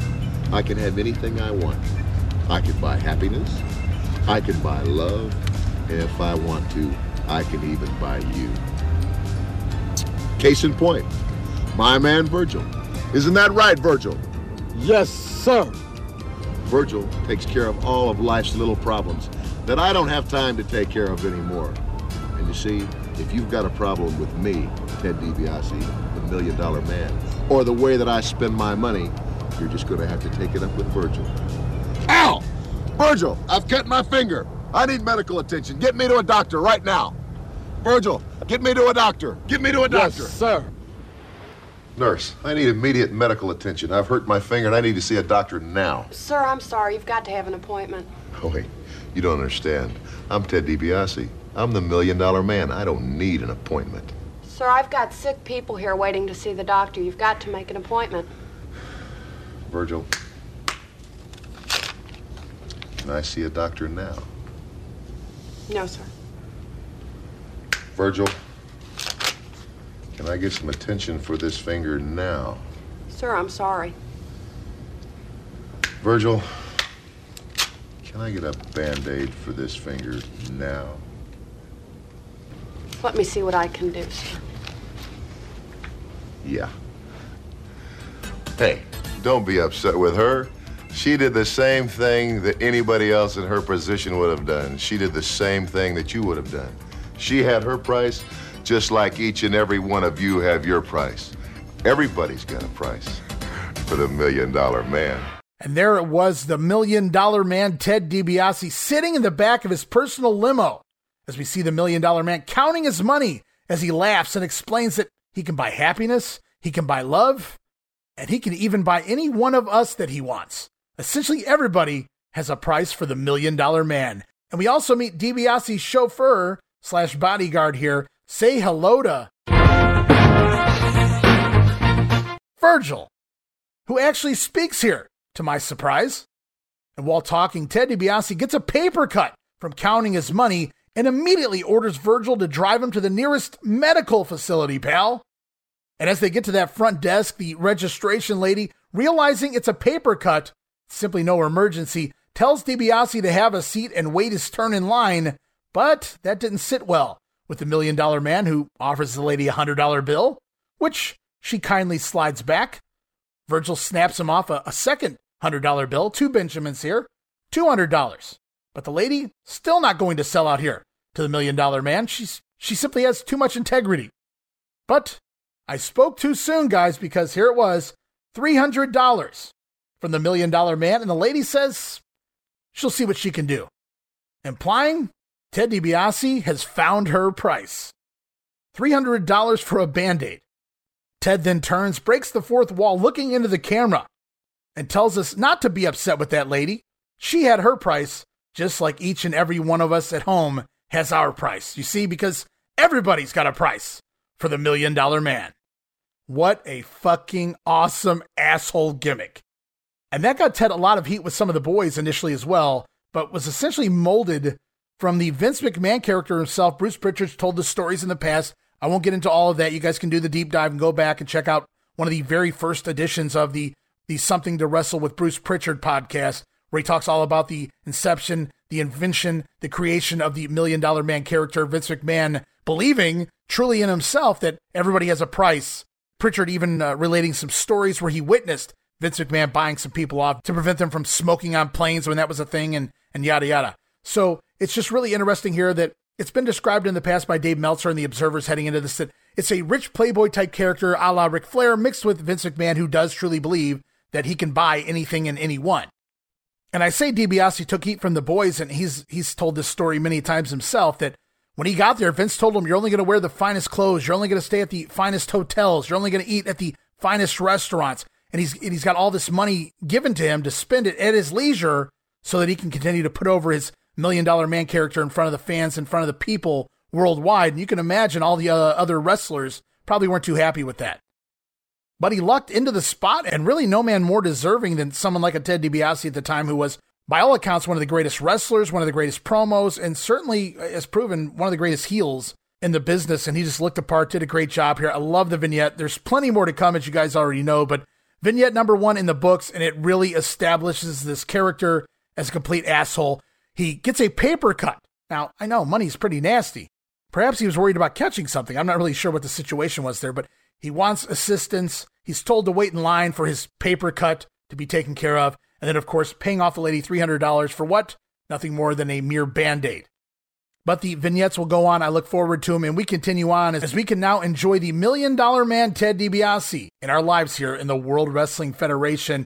And we're off back to the ring six man tag team action featuring Brutus the Barber Beefcake teaming with Jacques and Raymond Rougeau taking on the team of Jimmy Jack Funk, Johnny K9, and Iron Mike Sharp.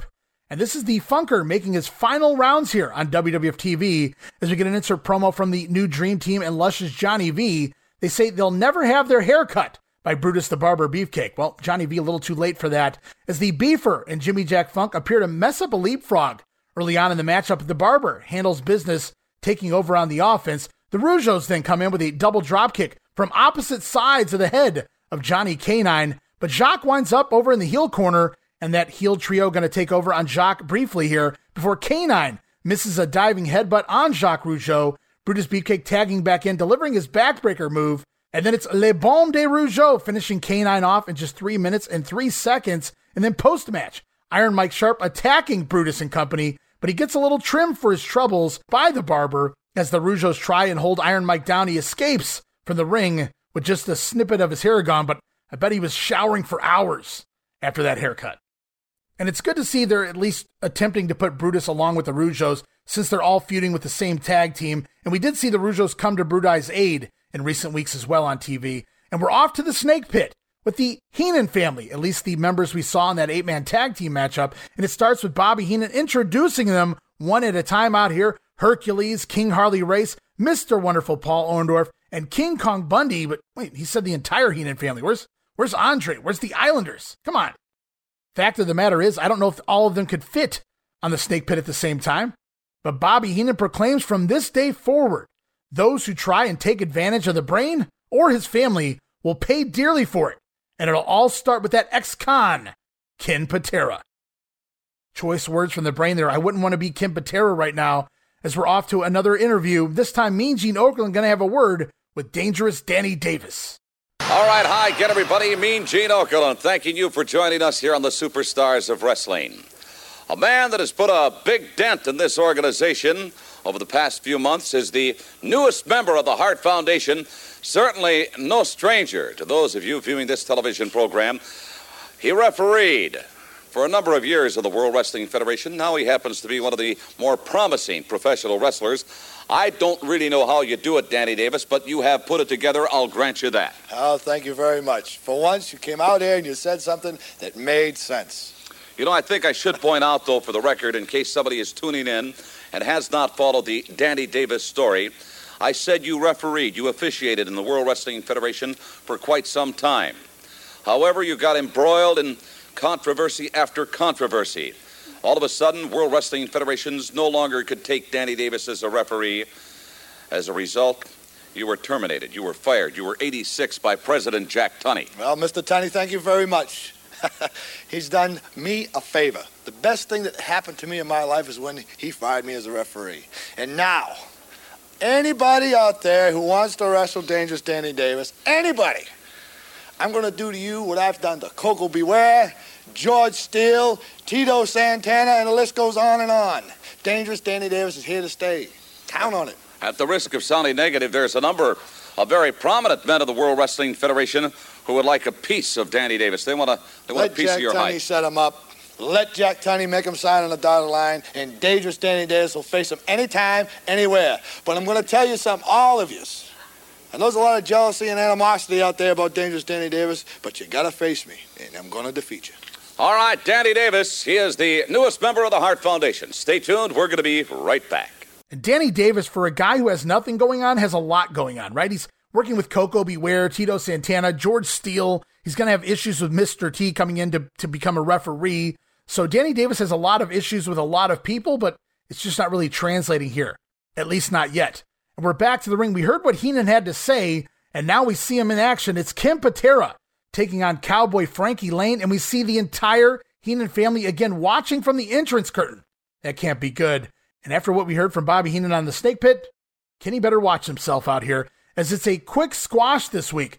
Ken Patera landing the backbreaker, and then a big body toss launches Frankie Lane across the ring. Really great power there. Strength from Ken Patera, dropping Lane in the backbreaker, never dropping him though, never releasing him, picking him back up to a vertical position, and then body tossing him across the ring before it's the bear hug submission hold. Going to get the win here for Patera in 1 minute and 39 seconds. But post match, all four members of the Heenan family that we saw earlier surrounding the ring on all four sides, climbing into the ring, very eerily similar to what we would see many years later from the likes of The Shield. But this time it's Hercules, Harley Race, Mr. Wonderful, King Kong Bundy. Yikes. All climbing into the ring. Kenny trying to fight all four men off, but there's just too many. Orndorff finally clotheslining Patera down, and Bundy delivering a big elbow drop. And then all four men stomping away at Patera, stomping him down, and then holding him across the middle rope while the entire Heenan family take turns using Bobby Heenan's belt, a little revenge coming up, whipping the back of Ken Patera, Bundy specifically really laying them in across the back of Patera before symbolically placing the belt around the neck of Patera after the beating. Loud Hulk Hogan chants, Hogan, Hogan, throughout this angle, but he's nowhere to be found. Can you say coward? Brother. But this beatdown, it goes on for a decent chunk of time before the Heenan family finally calls it quits. As more officials finally arrive to the ring, Patera with welts all over his back in an attempt to heat up this storyline here. But I just couldn't I couldn't believe it after such a long, lengthy beatdown of Patera. I mean, it just felt like it went on forever. And I'm not saying that in a bad way. It was just like you kept waiting for that someone to come out and make the save, and nobody ever shows up. It just felt really weird here. Does Ken Patera really have no friends in the World Wrestling Federation? We'll have more on that at the end of the show, as we're now treated to even more Predator footage here this week. Vince McMahon suggests that Arnold Schwarzenegger and Carl Weathers are the real stars of Predator, but Jesse Ventura begs to differ here. So it's even more Jesse Ventura footage shown here this week for the Predator movie and the WWF doing their job and getting it out there, but pretty sure that was a box office success either way. And then it's back to the ring for Axe and Smash Demolition. Mr. Fuji in their corner taking on the team of Jerry Allen and Lanny Poffo. Poffo again with a poem, trash talking Demolition, and I'll likely pay for that before this one's over. And I wrote, God, this theme is awesome. Axe and Smash. They don't have the lyrics yet added to the theme, but even the instrumental, just badass theme music for Demolition. As we get an insert promo from the demos, they say it's search and destroy, total annihilation when Demolition step into the ring, and I will have to agree. As the demos first work over Jerry Allen smash with a nasty hot shot. I've seen this spot before, this uh, this exact spot on Jerry Allen, and what a nasty shot he takes across that top rope here from Demolition smash before Lanny Poffo tags in, drop kicking both Demolition and both men not even bothering to take a bump, barely budging from the Lanny Poffo drop kicks. Paying for that poem, no doubt. As I've actually seen the Demolition bump for the young stallions, so that's saying a lot. And it doesn't take long from there. It's the demolition decapitation on Lanny Poffo. Told you he'd pay. And the demo's going to get the win here in about two minutes and 20 seconds. Jesse Ventura on commentary has a great quip at the end of that one. Lanny Poffo eating that demolition decapitation. Jesse Ventura says, Let's see him write a poem about that. Ha! Great heel shit there from the body. As we roll on, Mean Gene Okerlund standing by. Oh boy. Billy Jack Haynes here for this interview. All right, stay tuned. We're going to get you back up into the ring here in just a moment or two for more exciting World Wrestling Federation action. A gentleman that I've really gotten to appreciate over the past nearly a year now, Billy Jack Haynes, Portland, Oregon, 255 pounds, truly one of the great superstars here in the World Wrestling Federation. Billy Jack, it really has to amaze you, as it does, I'm certain, millions of fans all over the world, all around the world, just how great the level of competition is in the World Wrestling Federation. They've got the best here. None better anywhere in the world. You're 100% right, Gene, and I want to also compliment you, too. You're the, the finest announcer in professional wrestling today, and um, I'm proud to be in the World Wrestling Federation standing here next to you. Well, Billy, I, I appreciate that. Let's talk about some of the men. Well, I thank you. Let's talk about some of the men that uh, lately you have been going up against. I'm not going to mention the Macho Man Randy Savage because his life is a little haywire right now. But what about this Hercules? What an awesome force this man is. You have to agree on that on that point. 100%. Uh, I've never never said he wasn't, Gene. The guy uh, bench pressed over 500 pounds. Uh, just one thing, uh, Hercules and the Heenan family, uh, he's got a tough crew there, let's face it. Oh, sure. Bundy, Orndorff, Hercules, Race, you name it, he's got it. But Hercules, the score isn't settled yet in WrestleMania 3. No sense screaming and yelling. It's already out in the open. You put 40 stitches in my head, but I still stand here talking, Gene. I want him very bad.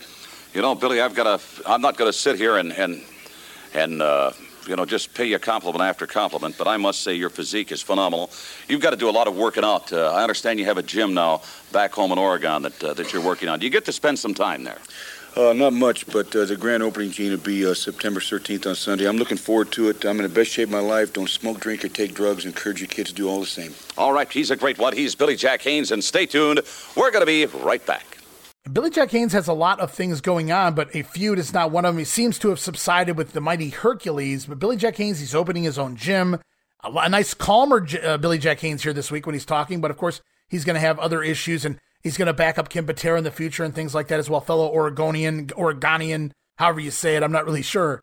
But at least they're keeping Billy Jack on TV. As we close out Superstars, speaking of Billy Jack Haynes, we see both Haynes and Brutus Beefcake tending to the injured Ken Patera backstage as the camera shows off the welts across the back. The welts from the belt shots that Patera took. Those are legit, guys.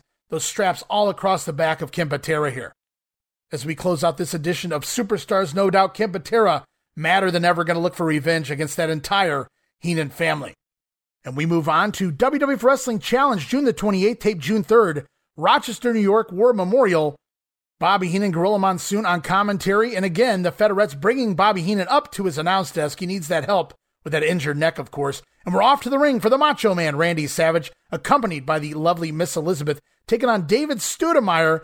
But again, like we saw with the Honky Tonk Man recently, before the match can begin, ring announcer Mel Phillips introduces Mr. T. And Mr. T going to be that new special enforcer here in the WWF, getting introduced to the Wrestling Challenge fans prior to our opening match here this week. And the Macho Man a little upset that Mr. T taking up his time in the ring.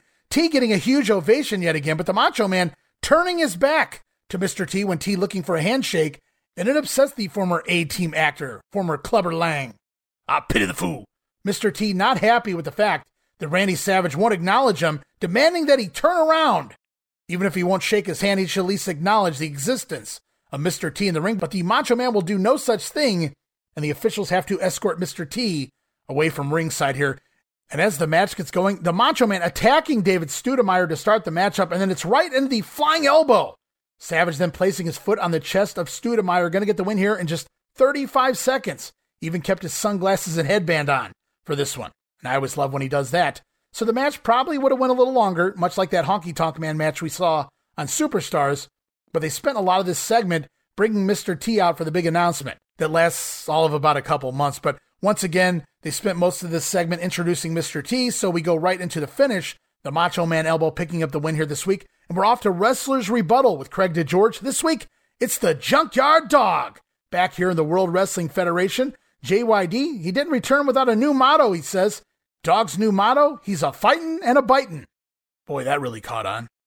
From there, JYD teaching DeGeorge how to juke, do a little dance, do some stanky leg there from Craig DeGeorge. And yes, it's true, JYD back in the WWF, and we're off to the ring. For competitive action, it would seem this week, Greg the Hammer Valentine, he's accompanied by Dino Bravo. Oddly, no luscious Johnny V in his corner. It's Greg Valentine accompanied by his partner Bravo, taking on Raymond Rougeau, with Jacques Rougeau in his corner.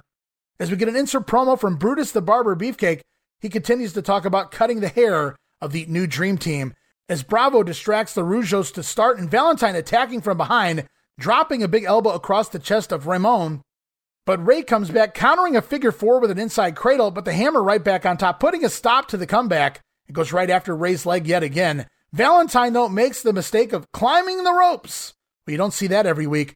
Greg Valentine on the top rope, but Rougeau overmeets him with a big slam, slamming the hammer off the top rope, and Rougeau landing a sunset flip. Gets himself a two count there, but Ray Rougeau off the ropes, getting tripped up on the outside by Dino Bravo, leading to Greg Valentine, this time locking in the figure four leg lock.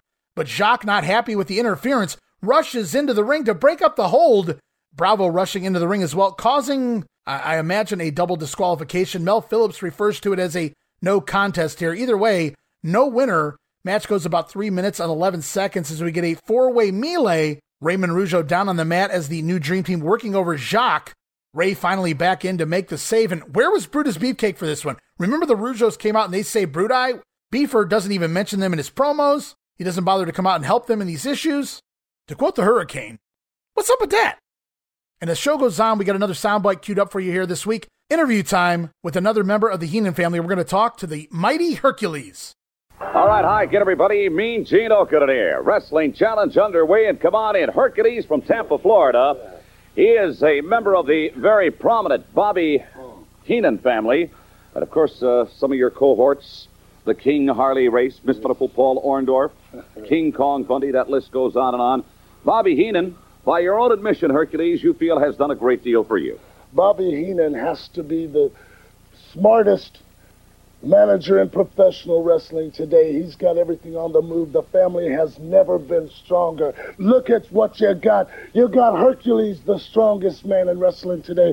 Look at me, Mean Gene. I'm in the best shape of my life. You've put on a pound or two, haven't you? I've been in the gym every single day. There's nothing on my mind but getting in that ring, taking care of Billy Jack Haynes. Things aren't over between us. Everybody knows that.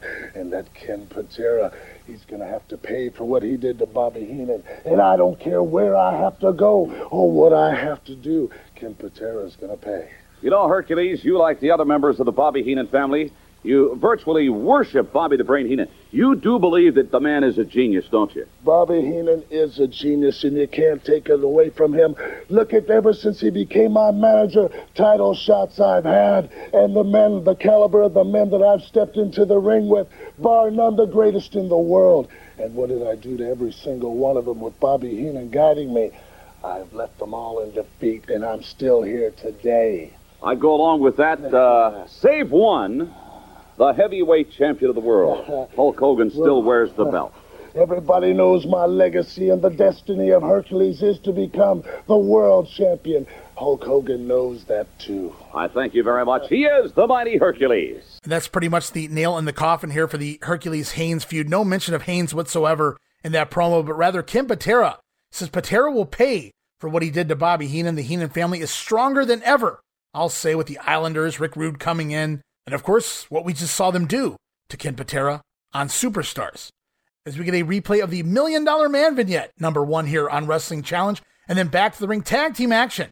The Can Am Connection taking on the team of Terry Gibbs and Jimmy Jack Funk, and what could be the Funkers' last matchup. I'm not really sure, but he still has both eyes here, so Haku hasn't gotten a hold of him just yet. And it's fun double team spots here as usual from the Can Ams. They continue to add to their repertoire almost every week. And when I say double team, I don't mean a, a double this or, or a double that. I mean fluid motion. One guy doing one thing, setting up or leading to the other partner doing something completely different.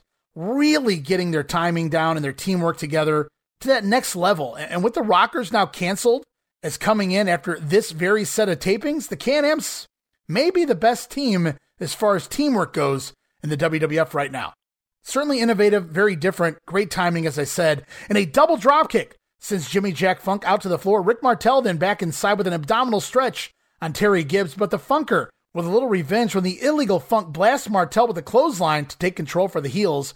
Jimmy Jack with a shoulder breaker on Martel, getting himself a two count there. Eventually, though, Martel counters a neck breaker with a suplex, and it's hot tag time to Tom Zenk as the Can Am connection use that poetry in motion, that flying back elbow from Martel off of the back of Tom Zenk, and then it's again the bear hug missile dropkick combo used here for the finisher again this week to finish off Terry Gibbs.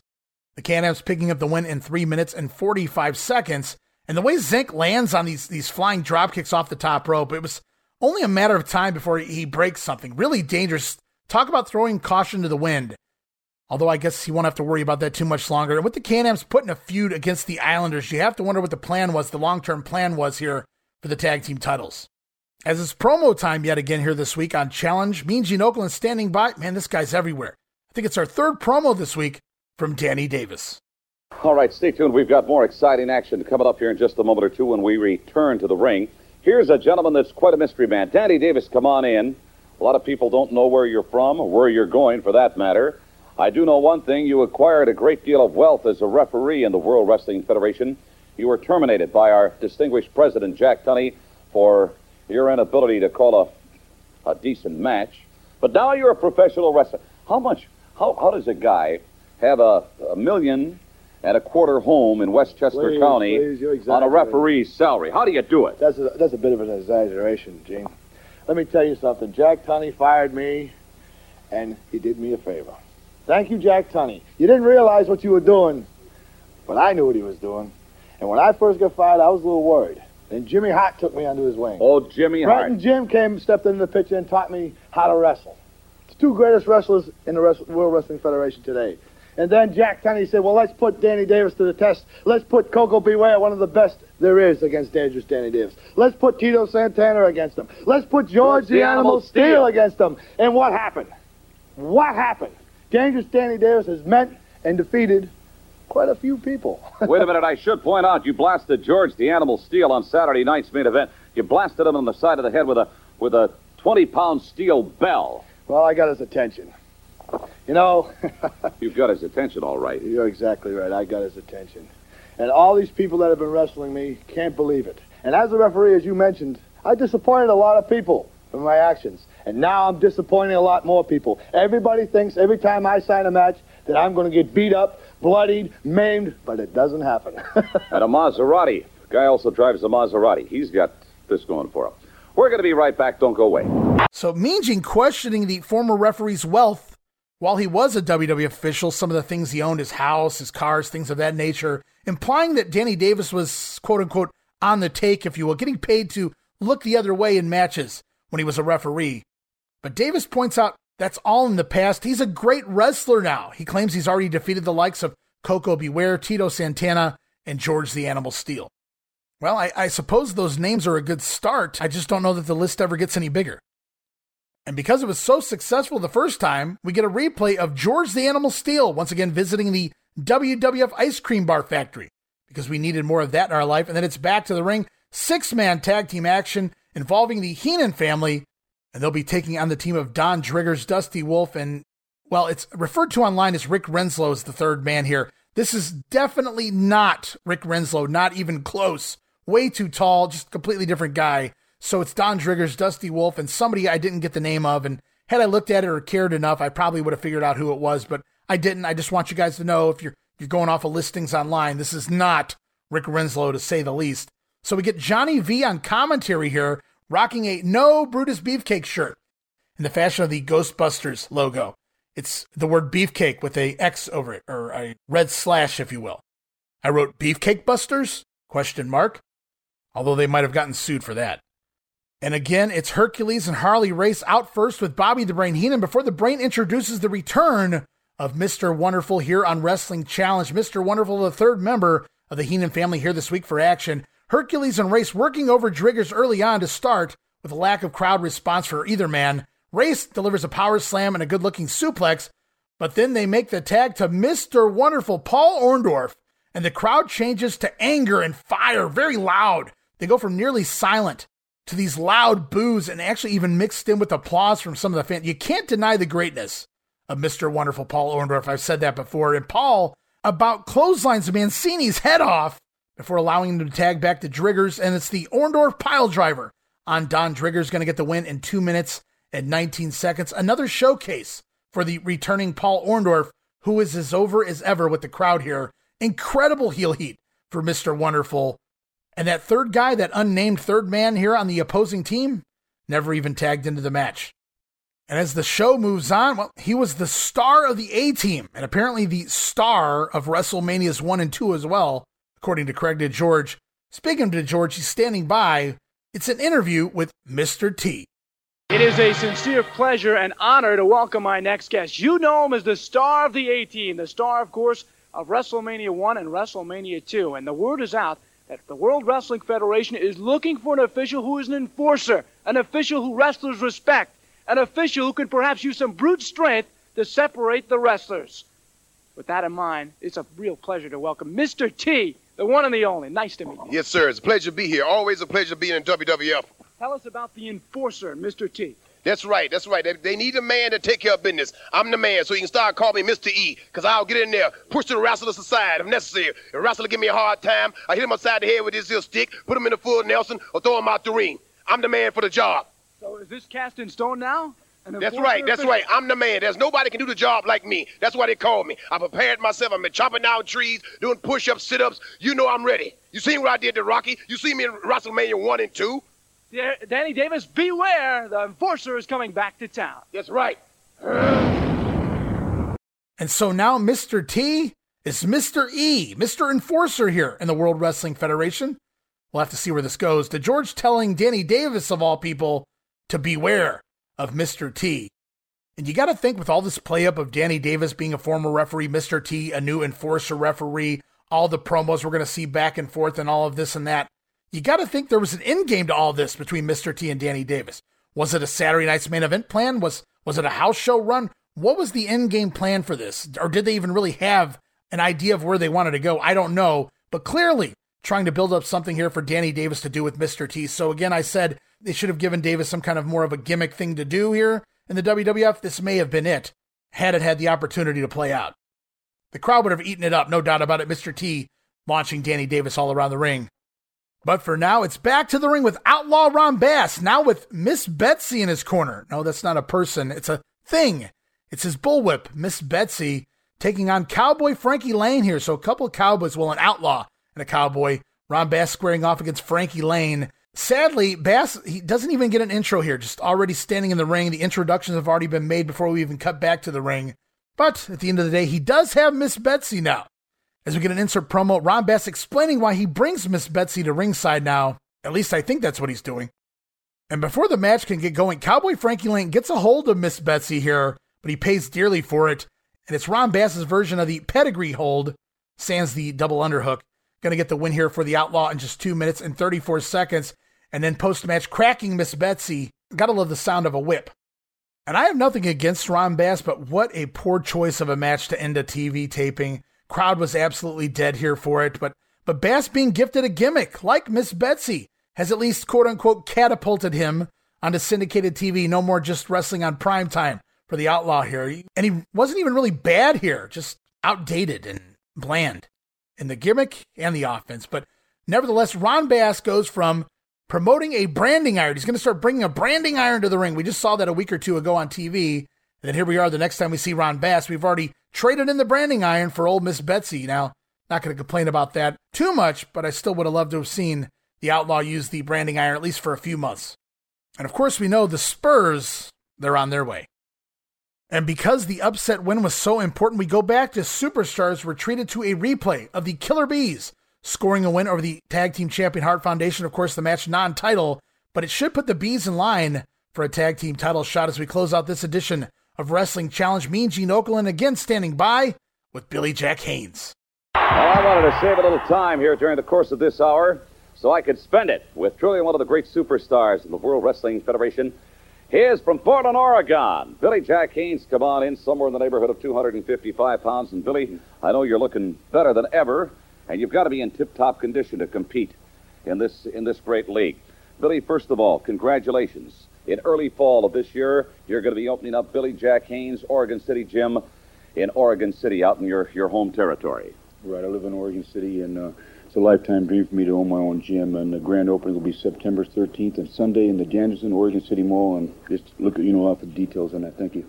You know, as far as uh, pumping an iron, you know, you go through quite a regimen, and I wonder if you'd just take a minute or two and explain to our vast television audience what you do in, during the course of a, of a day, of a week, to keep yourself in great shape.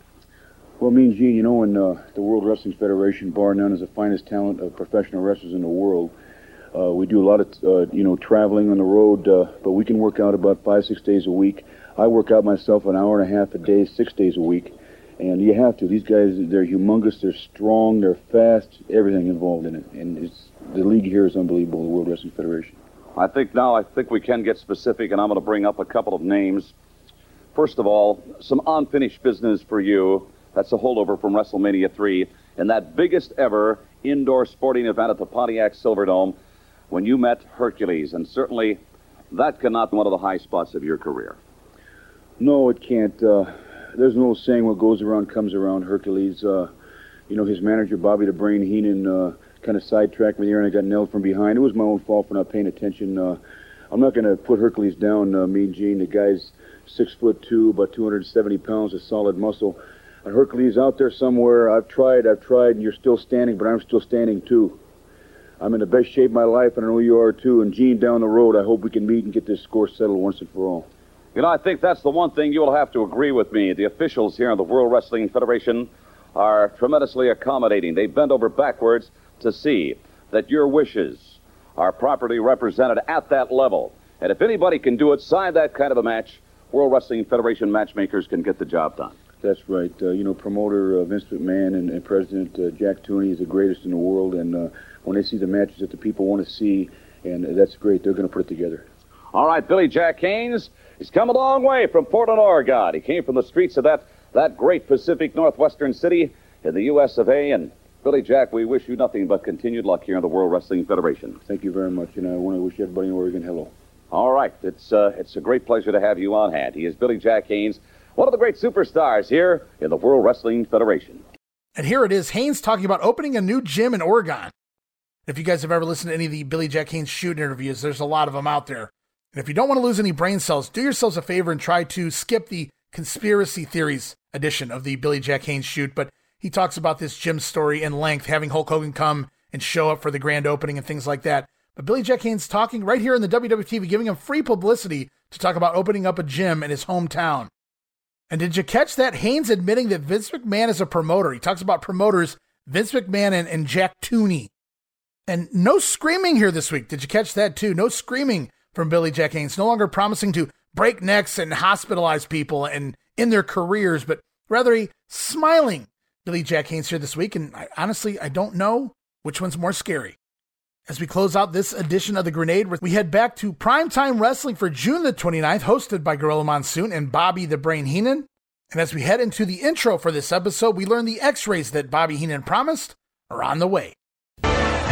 I'm Gorilla Monsoon. And I'm your host, Bobby the Brain Heenan. Are you sure? Positive. Where are they? Where are what? The x rays. I want to see them. You promised everybody. They're on their way. They'll be here. We got two hours. You've had a week to get them here. I have a week and two hours. Even the guy going to a chair gets to have a last meal and talk to somebody. Highly unlikely, I guess, that we will see any x rays. Oh, no. You're going to see x-rays all right. Okay, great. Try to embarrass me out here last week. You, uh, people told me what happened. You pulled off my neck brace from behind.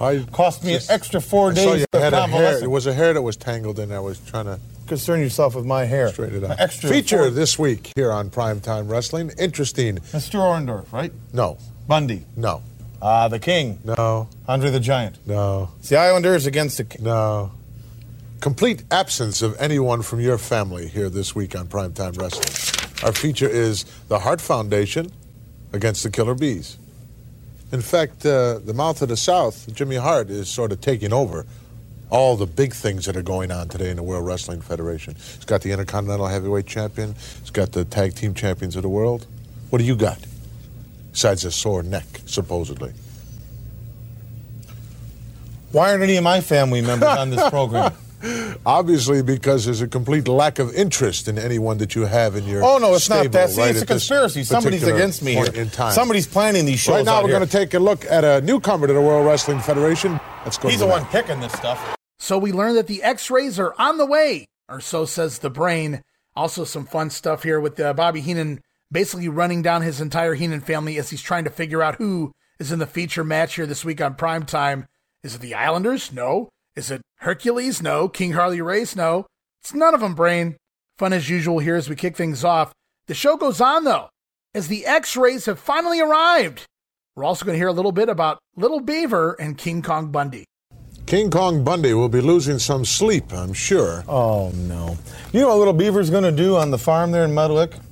You know that thing they have out in the field that's made of straw that stands like this? It keeps Scarecrow, it's called. Right. Well, someone stole their scarecrow from Granny's farm, and Little Beaver's going to work the odd hours when he's not in the ring. He's going to stand out there, scare Please, away varmints. Please. Well, these are, in fact, x rays. Oh no! Let's wait until the end of the show. Let's make a big deal. of it. We don't have enough time here now for you to get into it and really apologize to me properly. I'm surprised to see that there are actually negatives in here. That I'm surprised Miss Betty didn't come in. She's tied up with Victor, obviously. Yeah. That's her business, not mine. But she's on my time. There may be some litigation also. You talked about litigation with uh, Tara? I understand that Little Beaver is bringing some litigation, and you're involved in it as well. After all, you are the manager of King Kong. I didn't touch that little varmint. I didn't. But it was under your direct. There's no proof of that. My name isn't written on a thing. You can't hang this rap on me. I swore to it. Oh, you would. You you like midgets. We'll be back in just a Gorillas moment with like more midgets. Action heard that- here on Primetime Wrestling. Probably your favorite. In fact, Bobby Heenan comparing Little Beaver to a scarecrow there. The x rays have arrived. The saga begins here on primetime. As the show continues on, the Junkyard Dog is back in the World Wrestling Federation. Lots of fun stuff upcoming here in this soundbite. Take a listen. We're back, folks, and returning after a very successful tour of the Orient. The Junkyard Dog back to the World Wrestling Federation. Uh, understand he took about a week for some R&R as well. I don't follow his career much. I don't really care what he does. Well, you, you should care what he does, because there's a little vendetta still lingering He was beaten in the him middle and of the the Monarch. Him and the King, yes. He was beaten right in the middle of the ring, WrestleMania. He didn't get down and beg and bow like he was supposed to, but he ran off with the cape. The man's a thief. Might as well start hanging around Patera. They can compare old stories. Please. In fact, that would be an interesting combination should he and Patera decide to become partners. I can envision the king crumbling into 40 million pieces after receiving one of those power slams by the dog. Probably it's a very devastating move, but I can't envision him ever picking up the king or getting in that position. See, he fears the king. Oh, please. He is I- trembling can at I the get mention a, of take a look now? Is it? No, no, no, no, not yet. We got other business to conduct here. We have other matches to talk about. What's what match is coming up? Tell me. Look me in the eye and tell me. The next match. Yeah. oh, you are something else. Martin and Poffo. The poet laureate of the World Wrestling Federation. Thank goodness. If it wasn't for a bathroom wall, he wouldn't know any poetry. Oh, please. And Gorilla Monsoon stating that the JYD had been gone on a tour of the Orient. Now, if you guys go try to watch this episode on the Peacock, the term tour of the Orient is actually bleeped out. Apparently, Orient is that racist. I don't think it was meant in that term, but the WWE and Peacock taking no chances. Can't imagine what they've done to Michael Hayes promos from 89 at this point. But Gorilla trying to explain the dog's time away as gone on a tour of the Orient. We heard that all the time back in the day whenever a wrestler was gone for any period of time. And I don't know about you, but as a kid, I bought it. But Bobby Heenan says that the dog, he stole the King's cape at WrestleMania 3. He calls him a thief. Says that JYD should have done some time with Ken Patera. I wrote LOL there. As they continue to tease the x rays, Bobby Heenan going to have to take him out of the envelope sooner or later. Gorilla Monsoon then asking Bobby, You know everything. What's coming next? Bobby wittingly replies, The next match? And it's just the simplest lines. So funny based on the delivery of Bobby Heenan. And as they get ready to throw to a Lanny Poffo match, Bobby Heenan gets another one in there. He says that Poffo wouldn't know any poetry if not for the bathroom walls. So the brain is on a roll here this week. And finally, guys, the time has come. Gorilla Monsoon finally getting a look at the x rays of Bobby Heenan. I, I'm I'm I'm going to take a look at some of. There's more than one in here. There's a couple of different angles of my neck. I'll tell you. Anything of the brain in there? No, no, I wouldn't dare have radiation touch that. Please. Well, drag one out and let's take a look at it. Were you going to show it to Well, us? wait a minute. No, not that one. I don't know. You brought the things. know. The least we could do is. is We're on take the a- air now. We do your job. Or I'll take over. Go ahead, take over. Do, do my job. Go ahead. Our next match, coming up here on prime time, will be my paper. I'm not going to say it. You're over here. You're on this camera now. Over here. Well, there's three cameras. She's here clicking her fingers like this. Leaping Lanny Poffo against Frenchie Frenchie Martin. I was going to say that. Let's go to ringside. Boy, the incompetence. Is it all right now if we take a look at the Go ahead. negatives? Go ahead, take a look. You don't mind? Some of the uh, choice pieces of work. What is this? A rib? Is this a joke? I suggest you uh, cut down to six packs a day. This is a chest X-ray. Let me see that. Of course, this is a chest X-ray. Haven't you ever been X-rayed for a neck injury? They're checking to see if I had. It's a little bit north of here, the neck. Right, but now they're working in the southern end. If you let me explain, they always check. They always X-ray the whole body. There's a whole bunch of X-rays in here. You just happen to pull out the first one. This shows right here. They're trying to check the spinal column. They're trying to check the lungs. They're checking the stem of the neck. They're checking the collarbones. We'll be I back. can read. I don't have next to go to match medicine. coming up in just Look, a moment. And the therm here. What's the therm? And after all of that, a chest x ray. A chest x ray? Are you kidding me, Bobby? Come on. Fun banter between the two. And this continues to play on throughout the rest of the episode of Primetime Wrestling, including into the outro here. We're going to hear more from Bobby Heenan and Gorilla Monsoon talking about these x rays that Bobby Heenan had promised of his neck. Let's see if they turn up.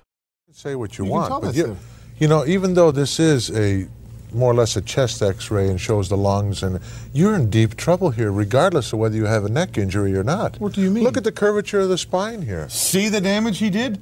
And you think I've been? This is something Overlooking that's it. been going on all your life here. This isn't something that you Of course, I've been injured. I've been in from this. being I've been in this around. great sport all my life, and I've been jerked around all my life in this great sport.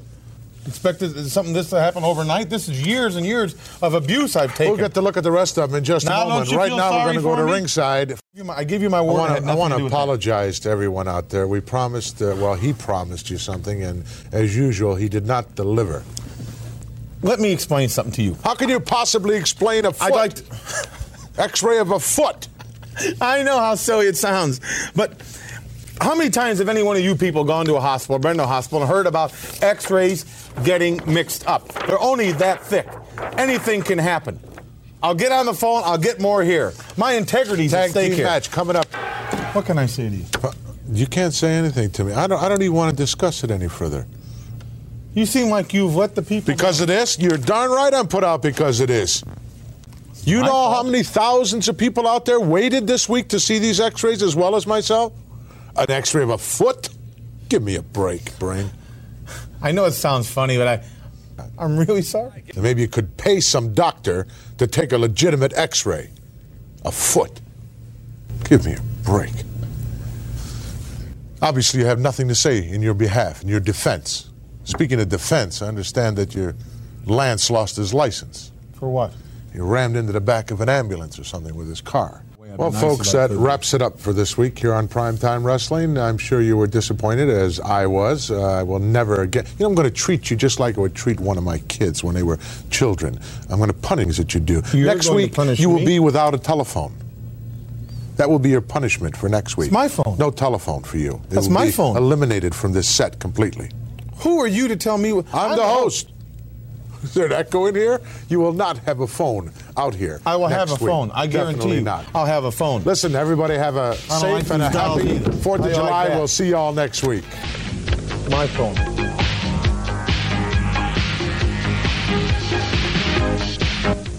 Lord Alfred Hayes here, and I like to have some crunch with my brunch. That's why I tune into Mean Gene and All American Wrestling on USA, the network of champions, Sunday at noon. We'll be right back.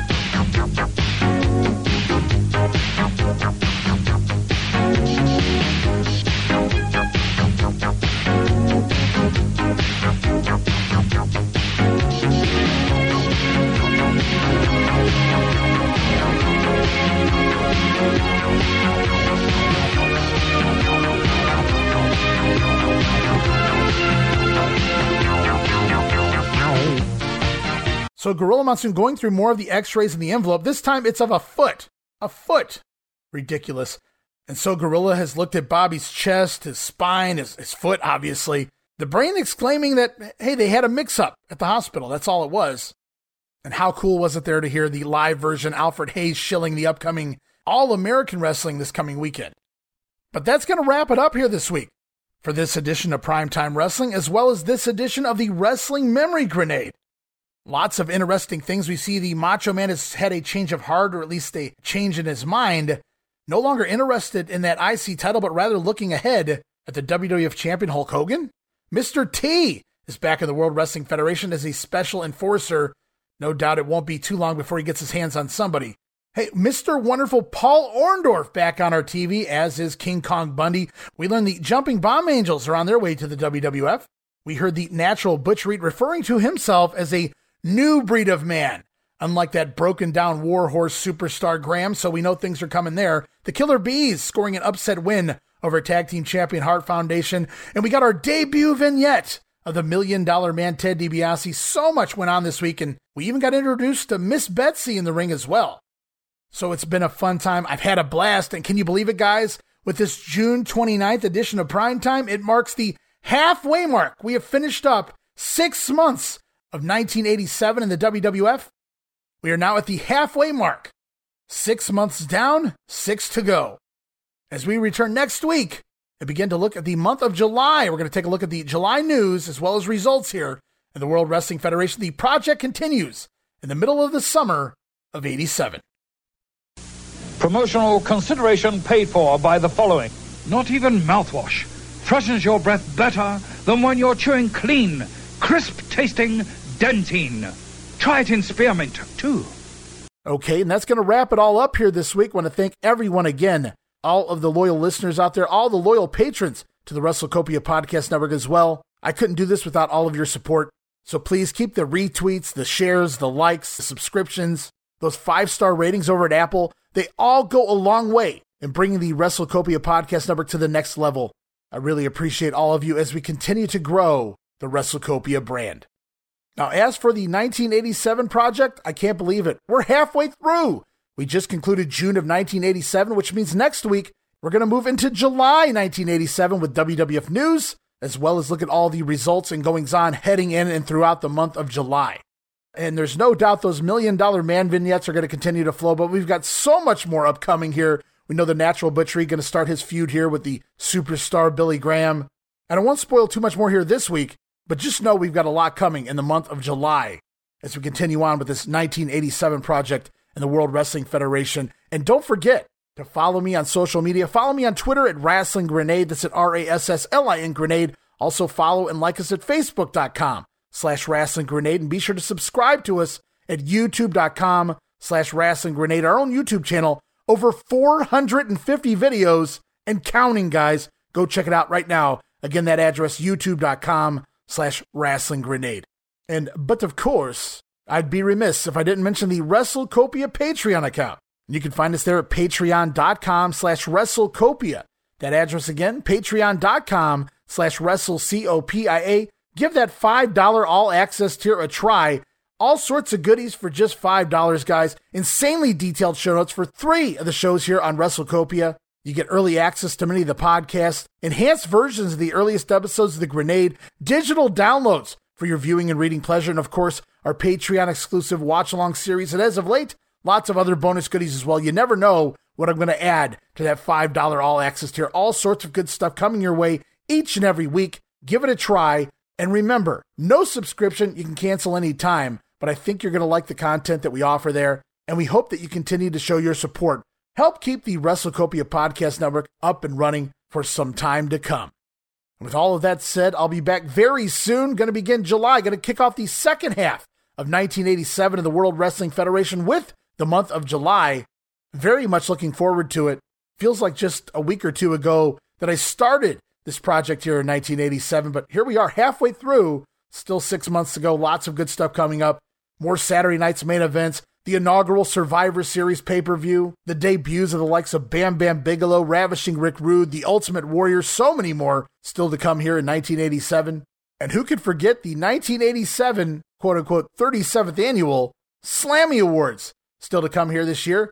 And of course, Piledriver, the wrestling album, still coming our way here in 1987. Can't wait to get to that and so much more.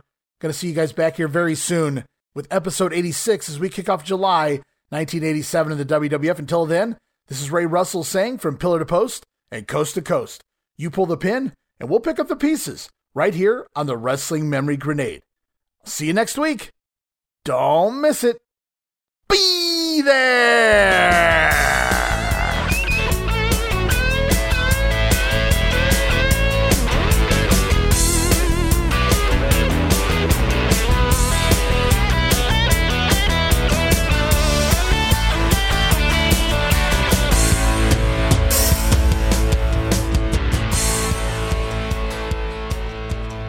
A foot. Give me a break.